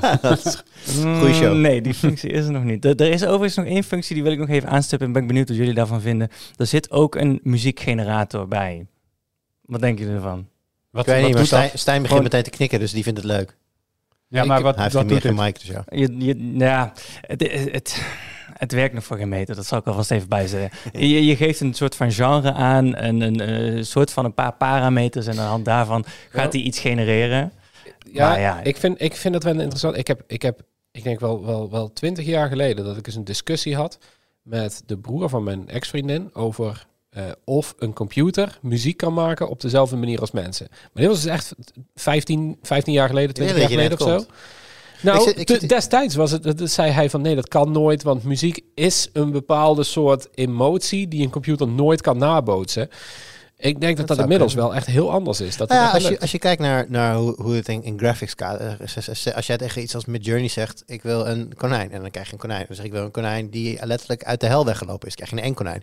Maar dan in de stijl zoals Vincent van Gogh het geschilderd hebben, krijg je een konijn met streepjes. Weet je wel? En zo kun je, op, op een gegeven moment krijg je iets dat je denkt van, dit is zijn meesterwerk. Soort van. Maar dan, je ziet wel vaak, dat je ziet nog wel dat het computer gegenereerd is, maar je, je kan echt heel ver gaan in die stijl. En ik ben wel benieuwd, stel dat je, weet ik veel, de nieuwste hit van Martin Garrix eh, aan, aan zo'n eh, tool geeft en zegt van, oké, maar nu wil ik het horen zoals Mozart het gemaakt zou hebben. Ik ben heel benieuwd wat daaruit komt. Ik, dat weet zou kunnen, maar ik denk wat, wat de centrale discussie is, is dat muziek volgens mij, eh, sorry, dat AI eh, altijd itereert op basis van dingen die al gedaan zijn Ja. en niet iets nieuws creëert. Het Nee, is daarom. altijd een remix van, en je geeft, je geeft een goed voorbeeld van iets wat AI kan, namelijk eh, dit is een nummer, maar maak het in een soort van andere stijl. Ja. Wederom een functie die, die beschikbaar is, maar dat is geen nieuwe muziek. En, Maar- ik, en ik wil hier toch nog ook, want ik ben het dan eens met, wat was het, de broer van je ex-vriendin? Ehm, muziek draait toch zeker ook, en jij maakt het, dus jij zal dit beter weten dan ik, maar draait om het overbrengen van gevoel of emotie of dat soort dingen. En dat doet een AI-systeem nooit, want die heeft om te beginnen, nou ja, waar diegene ook op terugkwam, Voorlopig die emotie niet. nog niet. Nee. Ja, Nee, maar is, is, is, is muziek niet gewoon eh, een serie van heel veel verschillende noten en, en, en, en klanken en parameters die je gewoon, hoe meer je dat daarvan hebt, hoe beter dat het echt muziek wordt? is Of is muziek iets, iets wezenlijks dat je niet kunt vatten? En dat is eigenlijk met kunst. En ik mis wel echt een dikke joint bij dit gesprek. hè? Vind je niet? Jezus, je wilde net, je wilde net al naar de kroeg met een biertje. Ja, ja, ja. Ik Zo, weet wat niet- is kunst eigenlijk? Ik weet niet wat jij met jouw vaderschapsverlof hebt gedaan, maar ik heb een vermoeden. Nee, maar is verliefdheid gewoon een, een, een set chemische reacties in je hoofd? Oh, of is het meer? Ik denk, ik doe hem gewoon speciaal voor Thijs. Ja. Heeft iemand wat te knabbelen? Ik lust al. Nee, maar ik vraag me dat nog steeds wel een beetje af. Want is, is muziek en kunst iets wat je, wat je met een AI kunt vangen uiteindelijk? ja. Of En- is het iets wat er gewoon heel dicht in de buurt komt? Ik denk dat we dat uiteindelijk, eh, we gaan dit hele kroeggesprek gewoon rondmaken. Maar ik, ik denk dat we dit uiteindelijk niet gaan willen. Zeg maar, ik denk wel dat het kan. Ik denk dat we het niet gaan willen, omdat je iets wilt dat menselijk is. Ja, je Ja. mist Ja. dan iets. Ja. Ja. Ja, ik weet niet of je het letterlijk mist in wat je hoort. Want ik denk inderdaad dat op een gegeven moment dat het zover komt dat, eh, dat een AI-systeem gewoon Yannick na kan spelen. Eh, en dan ook nieuwe dingen, nieuwe akkoordenschema's daarop kan maken. Dat gaat allemaal prima kunnen. ja. Alleen dan is het niet van hem. En dus hoef je er niet naar te luisteren. Want je hebt niet die band met het AI-systeem wat je met hem wel hebt. Ik kijk naar Mondriaan. Ik, ik Ja. noem maar een, een, een kunstenaar die hele simpele kunst maakt. Dat kan iedereen, maar zijn verhaal maakt Ja. dat, eh, dat dat miljoenen waard is. En ik denk dat dat... Ja, ja, ja, ja. Oké, dude. Er hangt ook ergens gewoon een volledig blauw doek, hè? Dat is ook kunst. Nou, dat soort dingen. Ik bedoel, dat kun je met muziek ook doen. Maar zodra daar een, verha- een menselijk verhaal achter zit, krijgt Ja. dat een waarde. Dus ik, ik denk dat we daar altijd naar op zoek moeten Maar misschien blijven. moeten we, moeten we gewoon eventjes dat toeltje gaan proberen om eens te kijken of die iets kan maken wat op tool lijkt. Ik heb het geprobeerd. ik heb het letterlijk geprobeerd. en klonk maar- het? Nee, echt verschrikkelijk. Oh, dus het, dus, Natuurlijk. dus het leek op Tool. het was een tool, maar het leek niet op tool. Hmm. Hij zegt eh. klonk verschrikkelijk, dus nou, klinkt... Oh, hey, oh. Wow, oké. die gaan we dadelijk nog. Ik, denk, dat- ik, ik, ik had al het vermoeden dat je deze burn niet in één keer oppikt, helaas. ik, maar ik kan me niet voorstellen dat iemand dat zou zeggen, snap je? Dus, eh, Ik heb echt, ik heb echt niks met Tool. En ik wil nog één ding aanstippen. En dat is dat die transcriptie van die podcast eh, verschrikkelijk werkt op het Brabants accent. Ik doe namelijk met eh, een paar jongens een podcast zelf. Ja. En één daarvan die spreekt netelijk eh, netjes Nederlands. Die wordt net perfect getranscribeerd, maar ja, mij verstaat een AI nog niet. Dus, ik begin eh, ineens heel enthousiast te worden over dit ding. Natuurlijke selectie. Ehm, CES. hey, Want, eh, wat is eh, dat? Dat is, de, wat is dat? Letterlijk drie dagen al met niks anders bezig. Niks anders. De jongen Eh, zit helemaal in de joint mindset inmiddels. Die is gewoon Ja, alles kwijt. Precies. Die stelt vragen bij alles. We hebben ehm, tegen de 80 nieuwsberichten inmiddels. Misschien zitten we er inmiddels overheen. Ja, ik denk Over CES. Het is echt dwijlen met de kraan open. om en nabij. Ja, ehm, Ehm, maar hoe doen we dat aan de achterkant, Thijs? Want we zitten daar, ja, er zijn daar mensen, maar die schrijven de nieuwsberichten in principe niet. Nee. Hoe doen we dit? Nou ja, in- inderdaad, om daar maar eens mee te beginnen. Eh, we sturen daar altijd een paar mensen naartoe. Dat zijn altijd eh Luc en of Mark, onze videoredacteuren. Eh, die gaan daarheen om dan video's te maken. En we sturen wat mensen mee die dat- die dat kunnen presenteren. Maar wat eigenlijk iedere journalist die wel eens op een beurs eh, meemaakt, al heel snel achterkomt, is dat je daar niet kunt produceren. Je komt daar niet om te produceren. Maar Plus- previews, hè. Dus, eh, Ja. Previews, maar je gaat daar niet heen om de Nee, nee, nieuwsvoorziening die nee. we op Tweakers doen, die leent zich niet voor zo'n beurs. Ja, je Dat- kan hooguit ondersteunen met eigen foto's. Ja. Die wij dan Dat kunnen doen we inderdaad. Maar Nou ja, foto's en eh, vooral ook informatie. Kijk, wat we eigenlijk doen is gewoon, we hebben gewoon gezegd, hier thuis eh, zitten we op de nieuwsvoorziening. En dat betekent dat wij al het nieuws hier vanuit huis of vanuit ons eh, hoofdkwartier hier eh, verslaan, vanaf onze redactie. Ehm, het, het- dat begint altijd op eh, maandag rond de middag, rond de avond. Dan beginnen de eerste, dan beginnen ze in Amerika wakker te worden, want dit speelt zich af in Las Vegas. Dus je hebt altijd zo'n negen uur gaar tijdverschil waar je altijd Ja. rekening mee moet houden. Ehm, rond maandagavond dan beginnen de eerste berichten binnen te druppelen van fabrikanten die dingen proberen aan te kondigen. Die, die zeggen van we hebben dit, we hebben dat, we hebben, we hebben nieuwe producten. Ehm, wij proberen daar dan een shift in te maken van wat relevant is voor ons en wat niet. En vervolgens zetten wij eh, alle ballen daarop in om zoveel mogelijk daarvan te kunnen coveren. Ehm, meestal, Tweakers werkt tussen 7 uur s ochtends en 9 uur s avonds. Zit er altijd één iemand of soms twee mensen op nieuws. Tijdens CES zitten er eigenlijk altijd twee mensen tegelijk daarop. eh, tijdens die belangrijke dagen. Dus gisteravond hebben, eh, heeft de Daan daarop gezeten samen met eh, Sabine. Ehm, vanmiddag hebben er twee mensen opgezeten. Gisteravond hebben, we, hebben Daan en ik daar samen opgezeten. En dat is ook wel echt nodig, omdat er zoveel nieuws binnenkomt. Dat red je gewoon niet in je eentje om, dat, om Ja. daarover te kunnen schrijven. Ehm, wat we doen is meestal, we hebben heel veel eh, contacten natuurlijk met persbureaus, of met eh, PR-bureaus, sorry. Ehm, die sturen ons en zeker bepaalde redacteuren allemaal nieuws toe. Eh, op onze redactie werken mensen allemaal met specialismes. Dus Daan die weet alles van componenten, maar ook eh, eh, collega's als Thomas en Willem. die weten ook alles over componenten. Dus die krijgen heel veel dingen binnen van componentenfabrikanten. Niet alleen Intel en AMD, maar ook bijvoorbeeld Cooler Master of Inwin of weet ik veel wat voor, voor behuizingsfabrikanten, voedingfabrikanten. Die weten die allemaal te vinden. Vervolgens worden al die persberichten, die komen bij iedereen en niemand binnen. Eh, ik probeer dat een beetje nu in, in goede banen te leiden. Dat we, dat we een shift kunnen maken van wat is belangrijk en wat niet. Wat heeft prioriteit en wat niet. Vooral ook wat is er nieuw en wat niet. Dat is ook een hele vervelende. Ja. Er wordt meegelift, hoor. Ja, dat is, eh, dat is dus echt een hele vervelende. Wat er gebeurt is, er komt een persbericht binnen van Cooler Master. En die zei, hey, we hebben tien nieuwe coolers, of eh, tien nieuwe voedingen binnen. En dan denk ik, oké, ga je kijken. Dan blijken ze allemaal al een jaar te bestaan. Of een half jaar geleden zijn aangekondigd. Alle specificaties binnen. Dat is eigenlijk helemaal geen nieuws voor ons. Dus dan, ja, dan, dan moet je eruit gaan filteren. En, en kijken wat er nou echt nieuws is.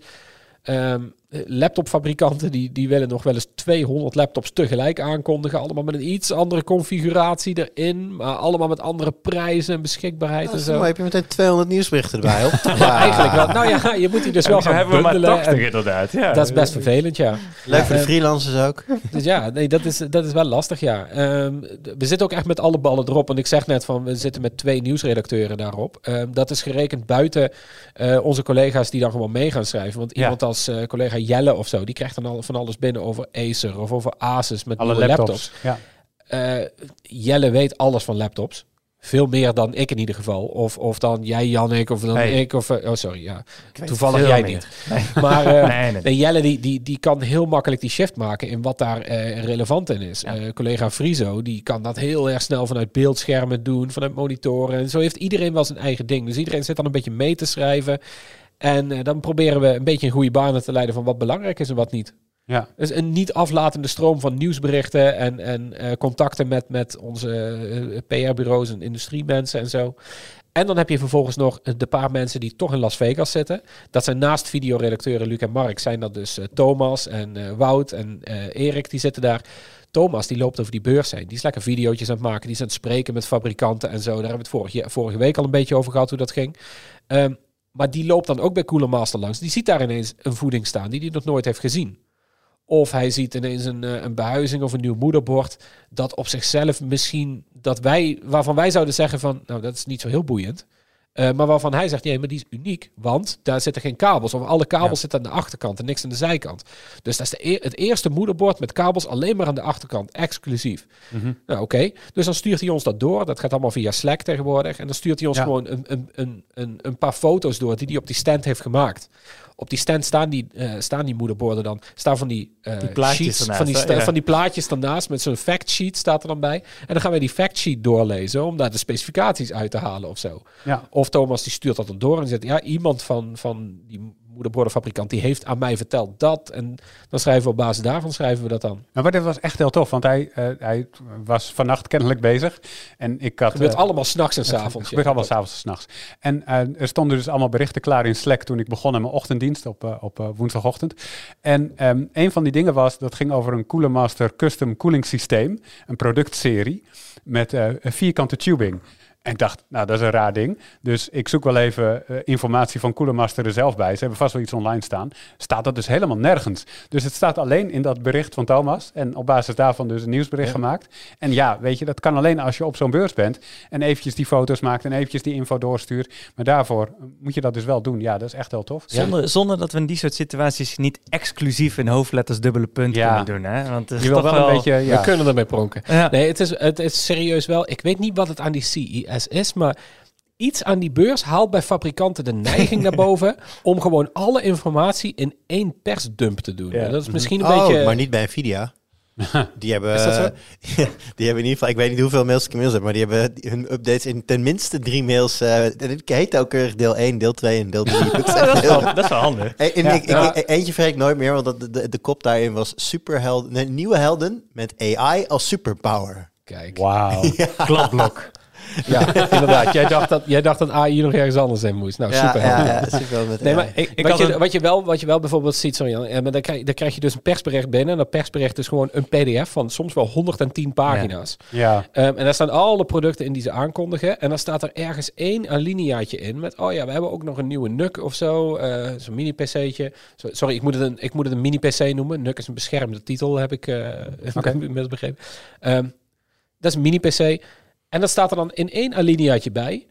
Maar dan denk je van, hé, hey, maar dat is echt voor tweakers is dat echt een superleuk product. Alleen dan moet je wel net weten te spotten in die 110 pagina's. Want Ja. dat is één Ja. PDF van 110. Daar heb je er vijf van van vijf fabrikanten. En iemand moet dat allemaal doorlezen en die schifting maken. En eerst neerzetten van, oké, Daan, jij gaat over die laptop schrijven. Eh, Jelle, wil jij dat stukje over die, over die laptop schrijven? Fries over die monitor. Want dat, en, dat staat, en dat is van één bericht en dat zijn er dan vijf. Eigenlijk Dus moeten we gewoon een AI trainen om dat soort dingen door te lezen. En ik zou het bijna dingen- willen, inderdaad. Ja. Ja. Nee, het is, wel, dus, het, het is best wel veel gedoe wat er allemaal binnenkomt om dat te schiften en te kijken van wat is voor tweakers echt interessant en belangrijk.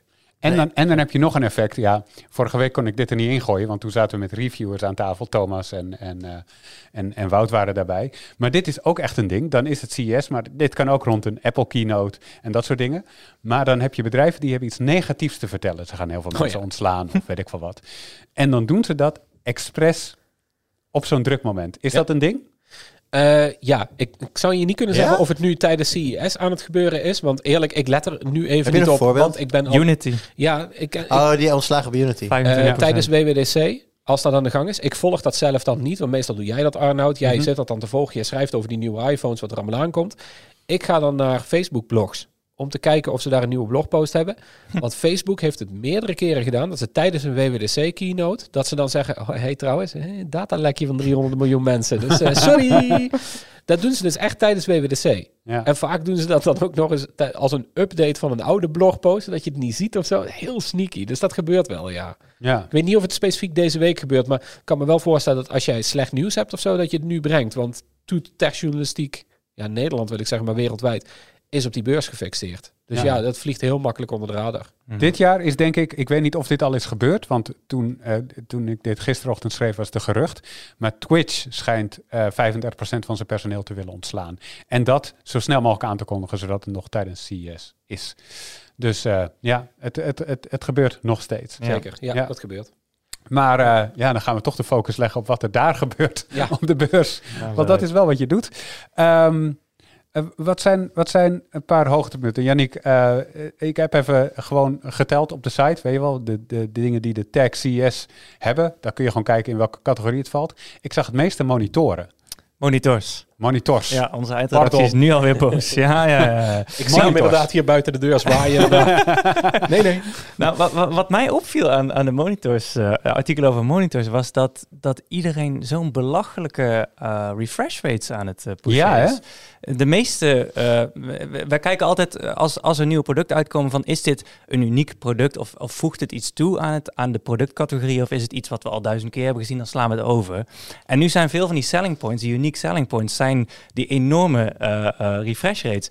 Eh, ik, ik vind dat een beetje lastig om dat te rijmen bij mezelf. Want eh, mijn ogen die zijn al niet zo heel erg goed. Maar goed, eh, ik kan echt niet in 480 hertz kijken hoor. Dat was Niet. het inderdaad. Ja. En dan, dan, zit ik, dan zit ik mijn games zit ik te tweaken zodat ik net twee frames per seconde meer heb. Zodat ik misschien net 120 aantik. Maar dan moet ik 500 frames per seconde gaan maken. Dat Weet je hoe soepel jij Tetris kan gaan spelen? Dat is wel veel gevraagd hoor. Overigens, Tetris eh recentelijk wereldrecord verbroken. Was, was Ja, zeker. tof nieuws. Was Erg leuk. nice. Ehm, dus, dus dat valt me op. En nou, nou moet je dat natuurlijk wel in een soort van context zien dat, dat 6 bedoeld is voor die, ja, de, de, de volgende stappen in de industrie. Hè. Het, het gaat vaak niet om de alledaagse producten die daar aangekondigd worden. Eh, denk bijvoorbeeld aan die eh, eh, doorzichtige tv van LG. Moeten we Ja. misschien ook nog even over hebben. ja.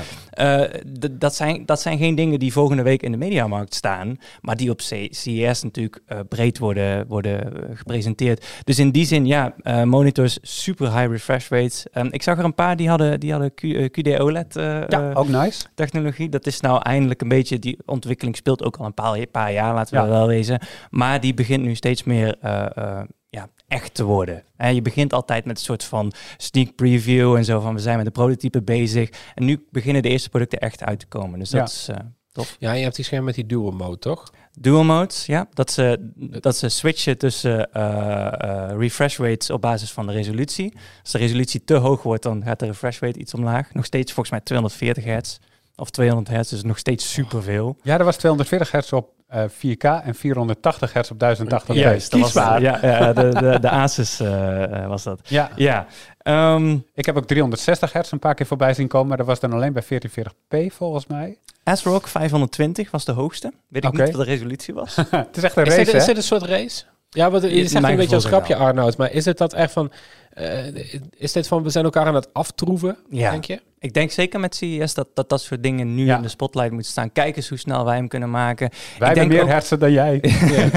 Ik denk ook, eh, want, want een andere, dit, dit is een van die eh, features waarvan ik denk dat, dat veel van de consumenten dat belangrijk vinden. En dat nummertje, dat zegt wel een hoop over je interactie met, met zo'n monitor. En de resolutie ook. En ja, eh, niemand zit nog te wachten op 8K. Laat staan op iets wat daarboven komt. Ja. Dus ik denk dat ze ook naar plekken aan het zoeken zijn waarop ze zich kunnen profileren. En misschien wat, wat meer de envelope kunnen pushen. Sorry voor het anglicisme.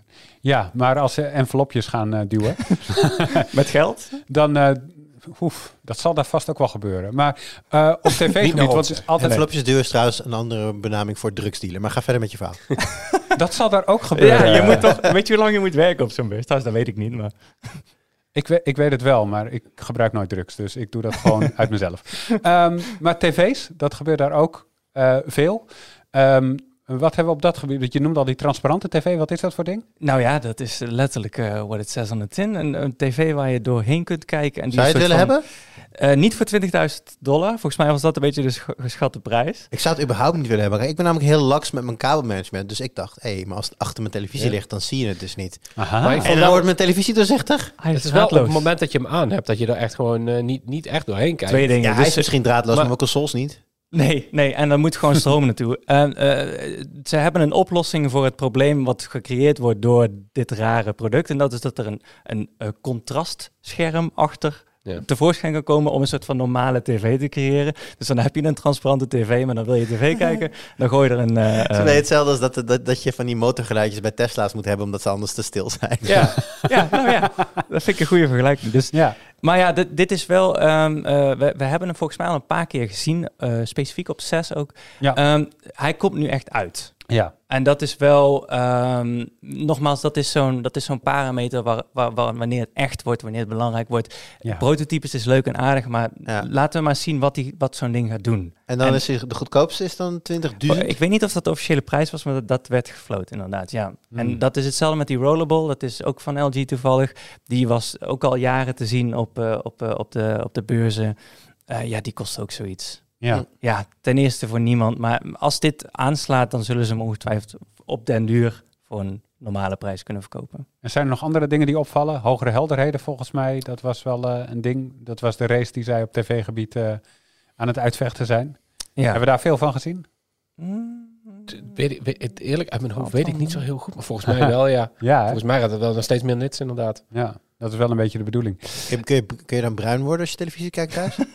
Het geen UV uit, tenminste als het Ah, goed is. Maar, eh, Nou, er zijn natuurlijk specifiek, eh, eh, ja, weet je waar dit goed voor is, is als je al overdag voetbal gaat kijken. Wie zou dat ooit doen? Ja, I know. Ik bedoel, dat gewoon goede, goede brightness uit je scherm is, is, is fijn. Maar eh, op een gegeven moment, zeg maar, het, het niveau daarin is volgens mij gewoon al best wel gewoon goed bij de huidige televisies. Dus, maar Ja, goed kan altijd beter. Jij, kan, jij kan gewoon als Ajax zondag om half drie Ja, speelt, kun je ze, kun je ze goed Ja. zien als de zon naar binnen schijnt. Ja. Hm, Hm. Nice. Ehm, Helaas, nog helaas even- wel. Ja? componenten aanstippen, dat vond ik ook nog wel een leuk patroontje. Want ehm, eh, volgens mij hebben we het vorige week over gehad dat CES wel steeds meer een, ook een componentenbeurs aan het worden is. Het was ooit echt consumenten elektronica. Het begint ook wat nerdier te worden. Dat vinden wij dan weer heel erg leuk. tuurlijk. Ehm, en eh, ja, een paar grote jongens hebben, hebben in mijn optiek best wel kleine aankondigingen gedaan. Er zijn een paar refreshes aangekondigd. Eh, AMD die is nu nog steeds AM4 eh, CPU's aan het uitbrengen, 5000-serie. Mhm. Dus die zijn nog steeds een soort van backwards compatible eh, ja, mensen aan het servicen die dus nog wel hun systeem willen upgraden met een nieuwe CPU, maar nog geen nieuw moederbord willen, willen aanschaffen. Dus dat vond ik wel ja. sympathiek. En Ja. eh, sommige daarvan die hebben ook die 3D cache, die nu, ja, nu wordt het 7000 serie, hebben die dat allemaal volgens mij. Zeg ik dat goed? Dat Ik- moet je factchecken. Ehm Dat komt voor in de 7000-serie. het komt in ieder geval voor, dat, eh, ja inderdaad. En die, die komen dus nu ook naar de 5000 serie. Dus ik, ik, vind dat, ja, ik vind daar wel iets voor te zeggen. Mhm. Maar het zijn uiteindelijk wel ja, eh, eh, randvoorwaarden, denk ik. Ja. Ehm, Nvidia, sorry, ik ben het oplezen, dat mocht niet. Hè? Eh, Nvidia heeft de super eh, varianten van de RTX 40-series aangekondigd. Wederom een refresh. Ook dat vind ik weer een eh, sympathieke productlijn, omdat ze vaak de supers goedkoper maken dan Mhm. wel de oude versies goedkoper maken. Dus voor ieder wat wils, lekker veel extra. AI. AI superpowers. AI superpowers. Ah, Eh, en tot slot Intel, die ook een refresh-serie heeft uitgepakt. De 14th Gen. Ze, ze geven het een nieuwe generatienaam, een beetje om te verbloemen. Eh, het is een eh, Raptor Lake refresh. Ja. Eh, ze, ze hebben nou die hele productlijn. Ze hebben natuurlijk de K-serie eerst uitgebracht. Oktober, als ik me niet vergis, van de 14e generatie. En nu zijn alle andere modellen, het zijn er geloof ik 20 voor desktops, zijn, eh, zijn aangekondigd. Ehm, dus ook voor de componenten-nerds lekker wat, eh, wat nieuwtjes. en over Intel gesproken, Jur. We Ja. zagen de eerste handheld op basis Ja. van een Intel. Hey, Ja, inderdaad. De, de, de Claw. De Claw. De Claw. Lekkere naam ook. MSC Claw, ja. ehm, ik, eh, ik zat er even naar te kijken. Zo'n eerste preview is ook heel beknopt. Ja. Maar eh, één dingetje waar ik op bleef hangen... was dat eh, Thomas ergens in zijn verhaal heeft staan... dat hij Assassin's Creed Mirage heeft gespeeld. Mhm. in du- 1080p native. En dan op lage settings kreeg je hem tussen de 32 en 35 eh, frames per seconde. Ja. Dat is crap.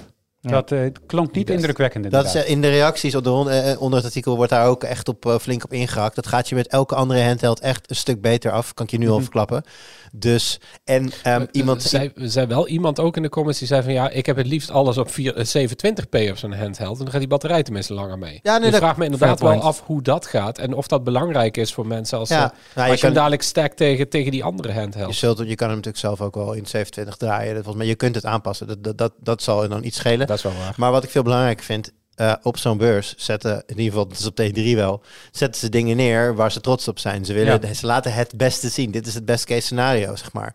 En als jij dan eh, met, de, met vrij matige settings tot 32, 35 fps komt, terwijl de competitors allemaal al betere dingen laten zien, en dit is je best case scenario op dit moment, dan Ja. maak ik me wel een heel klein beetje zorgen eh, om, de, om de prestaties van deze Claw. Deze klauw krabt zichzelf. Ja, nou ja, een beetje wel. Kijk, dit, het is natuurlijk veel te vroeg. We moeten hem uiteindelijk, als hij, als hij helemaal uit is en hier is, dan eh, zullen we het allemaal naast elkaar leggen. Maar de, de, de, ik vind dit nou niet echt een spetterend debuut. Nee. Wat wel zo is, is dat er nu, zeg maar, nu er meerdere systemen op meerdere basis van meerdere soorten processors en zo komen. Ja. Lijkt dit wel echt een soort van markt te worden? Ja, Zie je dat ook zo? Ja, ja het, de vraag is een beetje hoe groot die is en hoe lang die blijft bestaan. Ehm, ik weet nog niet of dit voorbij de one-day fly gaat worden die nu iedereen wil hebben. Maar gaat dit ook straks tweede en derde generaties opleveren, bijvoorbeeld?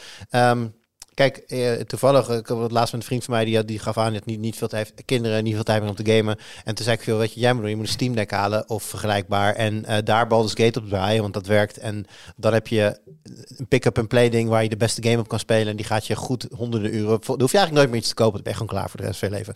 dingen, dingen, dingen zo rest van verschrikkelijk je leven ook. Nou ja, als, ik, ik denk als je meerdere keren staat doorspelen, alles helemaal door, dan zit je aan meerdere honderden uren. Ik denk dat voor heel veel, voor een redelijk mensen van onze leeftijd dat een leven lang aan gamen is. eh, Mm. in, hoeveel, in hoeveel tijd jullie nog hebben. Want ik zeg jullie, want ik heb meer tijd dan de meeste mensen in mijn leeftijd. Jij, jij neemt vakantie als wij moeten Ik neem vakantie, ja. Nee, maar om even aan te geven, het, is, het, het dient absoluut een use case. Maar ik ben, eh, zoals het dus nu even piekt die markt, is die er ineens. Ik weet nog niet zeker of het echt een blijvertje gaat worden.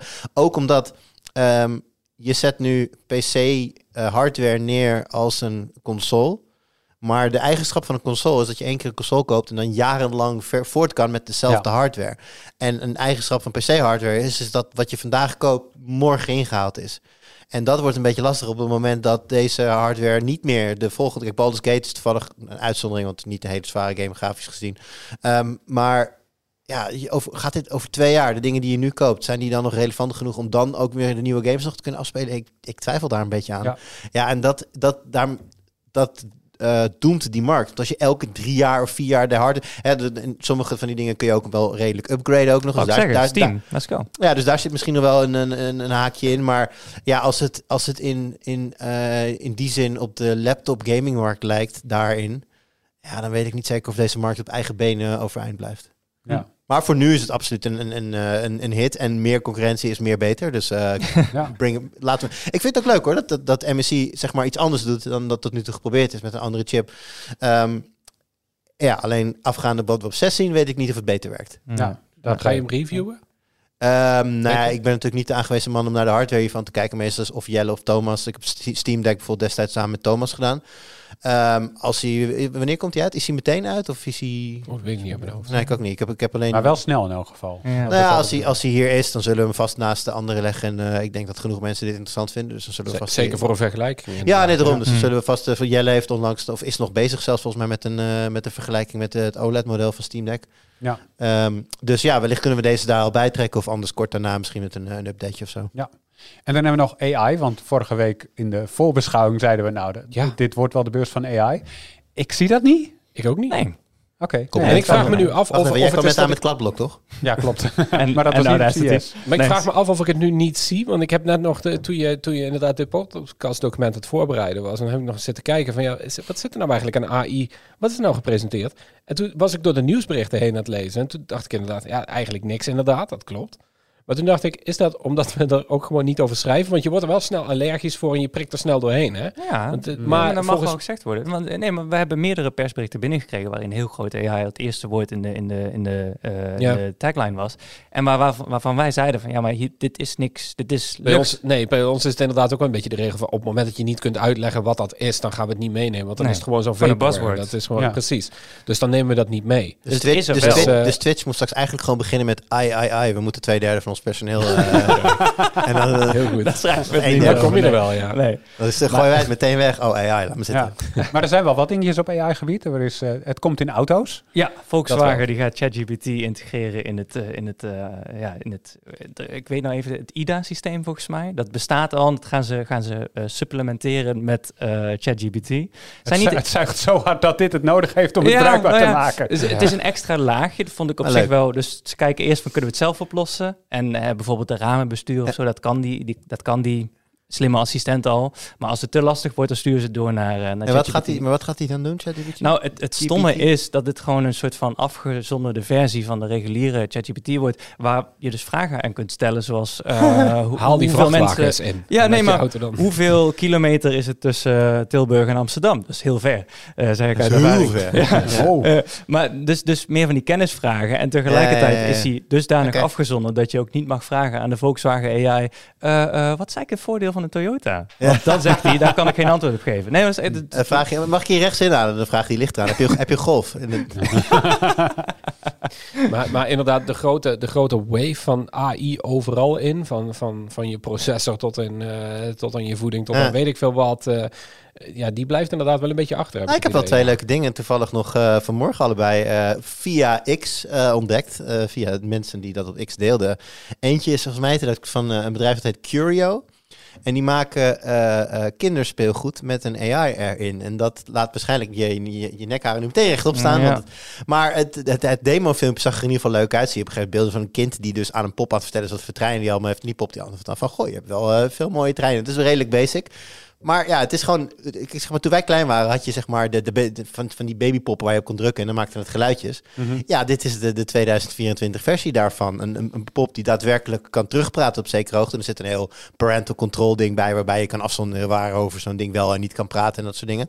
Maar ehm, ja, ik zag, dat, ik zag het voorbij komen. En ik heb zelf geen kinderen, maar kan mezelf heel goed voorstellen dat als je zelf een beetje techie bent en wel kinderen hebt, dat je dit zeker even gaat bekijken. Want het zag er, het zag er erg leuk uit. Maar, kijk, kijk even naar de overkant of daar enige Ga je dit bekijken, Thijs? Ik denk niet dat mijn 11 weken ik oude zoontje hier interesse ja, in heeft. Maar oud, sure, denk in ik. de toekomst, uh, Ja, ja wat, wat me, want ik, ik, ik dacht, ik denk hier nu ook over na. Ik denk van AI en speelgoed, is dat nuttig? Ik denk het wel namelijk, want je hebt van dat speelgoed, dat is dan voor niet voor 11 weken oude baby's, maar voor 3, 4, 5, 6, zeg maar die leeftijdscategorie.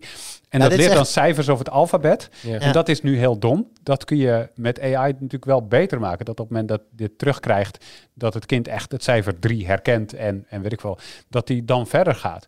Dus je, je kan hier wel echt iets Ja, een kind in de video was volgens mij een jaar of 7, 8 en op een trein aan het spelen. Maar dat eh, heel, ging hele gesprekken. En het zijn dan drie verschillende knuffels met allemaal een eigen naam ook. En dat, dat zag er best wel belovend uit. Dat was er één. Draai- mag ik nog even, dra- draait dat lokaal? Die, die, eh, Oh, weet ik niet zo, die ben ik er niet in, in gedoken. Je kan trouwens ook alles teruglezen, wat er zeg maar, de, de conversaties kun je volgens mij ook helemaal teruglezen in je parental control eh, dingetje. Dus dan weet je ook waar je kind mee bezig is. Ik vind het een beetje. Want je staat, moet het, staat waarschijnlijk op een Chinese server, bedoel je? ja, want je moet het Ja. ergens naartoe sturen. En dat, dat, Ja. dat was een ding van die Volkswagen AI. Die, die, die werden dan geanonimiseerd, werden de vragen. Ik stel me een soort grote Furby voor waar je eigenlijk gewoon een 4080 in moet zetten. Ja, Zodat hij het lokaal, lokaal kan draaien. Ja, nou ja. maar dat is het wel. Het is inderdaad een soort van grote Furby. Ja, Ja. maar Ik geval, use, dat- ik videokaart en een tof. heatsink. En, eh, En een ander ding, een ander ding dat ik leuk vond, was eh, van, eh, volgens mij heet dat de Rabbit, de R1. Dat Ja. is een, een, een apparaatje, een heel, ja, toch, ik vind hem niet heel mooi, afzichtelijk oranje apparaatje.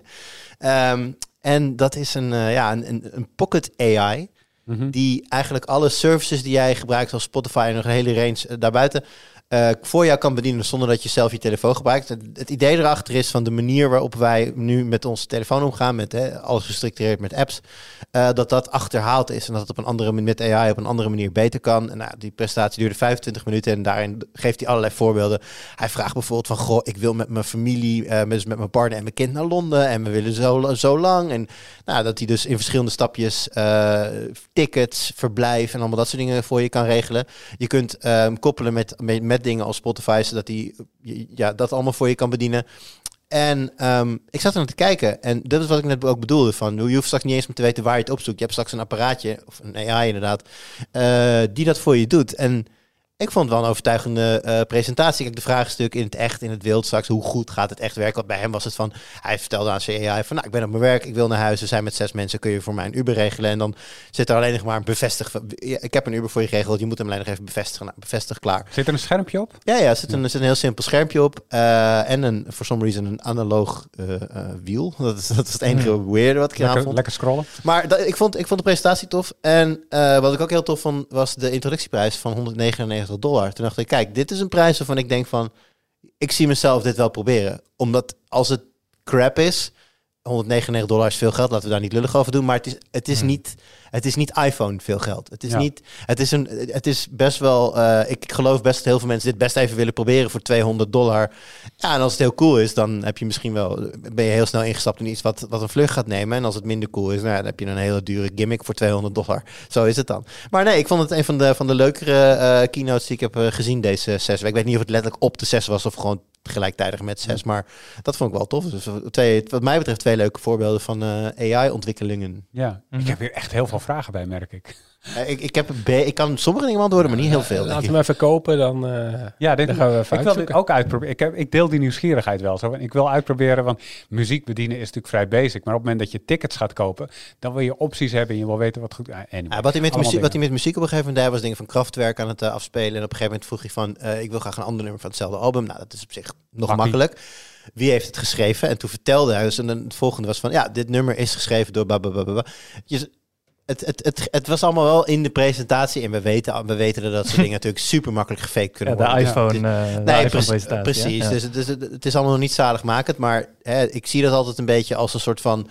eh, dit is de theorie die we ervoor hebben. Zeg maar Ja. zo, Ja. dit is de visie. En niet, dit is, ik, ik zie een presentatie eh, tijdens zo'n zes weken nooit als bewijs, Ja, maar meer als een illustratie van de visie. Nou ja, als het daadwerkelijk gaat werken zoals, zoals die man die het presenteerde het schetste, nou, dan zie ik er zeker wel, eh, zeker wel kansen bij. Want het, het, ver- het vereenvoudigt het bedienen van je digitale leven min of meer. Is het allemaal via spraak? Is grotendeels spraak. En je hebt dus ook wel, je kan het schermpje ook bedienen. En er zit dus een, een, een wieltje waarmee je kan scrollen. Want ik, ik, ik, ik, ik voel je, maar aan de andere kant heb je dan, moet je gewoon in de trein, moet je dan, eh, waar kan ik eh, ik, de zalf voor mijn uitslag Ah ja, krijgen? Zo weet ik. Dan moet je dat ook weer hardop gaan zeggen. Ja, de, eh, er zit een, eh, zit- hij krijgt een, eh, een eigen eh, slot voor een, eh, voor een eh, simkaart. Dus je en dan gaat het over worldwide, v- 4 LTE, whatever. Ehm, maar ik ben bijvoorbeeld benieuwd van werken al mijn services als ik bijvoorbeeld, me, als ik bijvoorbeeld mijn smartphone niet bij me heb? Ja. Of, of, moet die, of, of heeft hij die smartphone nodig als hub om al mijn dingen te Of kan hij zelfstandig overal inloggen? Hoe gaat dat werken? Ja. Want voor 200 dollar, hardwarematig, biedt dat niet heel veel kansen natuurlijk. Nee. Ik bedoel, het zal niet heel impressive zijn wat het ding zelf allemaal kan. En er Ja. zijn ook, zeg maar, want het idee dat apps op een smartphone, dat dat te veel gedoe is, omdat je in iedere app individueel moet zijn. eh, en dat je dat een soort van centraliseert en op die manier de bediening makkelijker maakt, is bijna letterlijk zo oud als de smartphone zelf. En ehm, al die initiatieven die zijn tot nu toe nergens heen Ja. gegaan. Hmm. Ja, Dus en de, ik ben benieuwd of dit beter kan. En de vraag die jij net stelde over dat, over dat speelgoed is hier natuurlijk ook. Ja. De, die rabbit, wa- waar staat die opgeslagen? In welke in welk online hok eh, woont die rabbit? Ja. Dus dat... eh, ja, nee, maar dat, dus dat is ook een ding. Dus nee, er zijn veel vragen, maar ik, eh, ja, bij dit soort dingen is het leuker om gewoon naar de potentie te kijken en niet te Precies, veel, hartstikke leuk. en niet te veel naar de Sorry. en niet te Sorry, veel. hoor. Klinkt wel echt iets wat we Nee, is gewoon echt moeten tof. gaan Dat is echt kopen. super tof. Ja, nee, ja, ja. Nee, maar het klinkt echt als iets Jij wat we kijkt gewoon moeten veel gaan te veel naar de kopen. beren op de weg, Jannik. Naar de rabbits op de weg. Ja, precies. Je moet veel meer naar de rabbits kijken, Ja, niet naar de beren. Ja, Ja, niet als een konijn in een koplamp kijken van wat zijn de gevaren, maar gewoon Ja, de mooi. potentie zien. Ja, ja, ja. Over potentie gesproken, want het lijkt me goed om eh, dit onderwerp af te sluiten. Dan kijken we nog even naar wat er allemaal op de site verschijnt deze week. Dat is een hoop CES. Dat is gewoon wat het is. Daar komen een hoop leuke previews vandaan. Allemaal leuke nieuwe producten die eh, eh, Thomas, Wout en Erik daar zien. En video's en artikelen over maken. Maar als dat eenmaal een beetje gedaald is, eh Yannick, dan komt er een leuk verhaal van jou aan. En dat is ja, toch ook wel een beetje retro. Ja, het, e- het tegenovergestelde van AI. Het is eh, teletext. ik, Ja. ben, ik, ben, eh, ik ben op Mediapark geweest en daar heb ik eh, de, de mannen die daarvoor verantwoordelijk zijn voor de nieuwste versie van teletext. Het is helemaal opnieuw Ik dacht opgebouwd. even dat je de mannen die verantwoordelijk zijn voor teletext had. Nou ja, dat is onder andere, we hadden het over K- KNMI, eh ANWB, die leveren allemaal informatie aan aan teletext, Aan en zij, eh, eh, medium.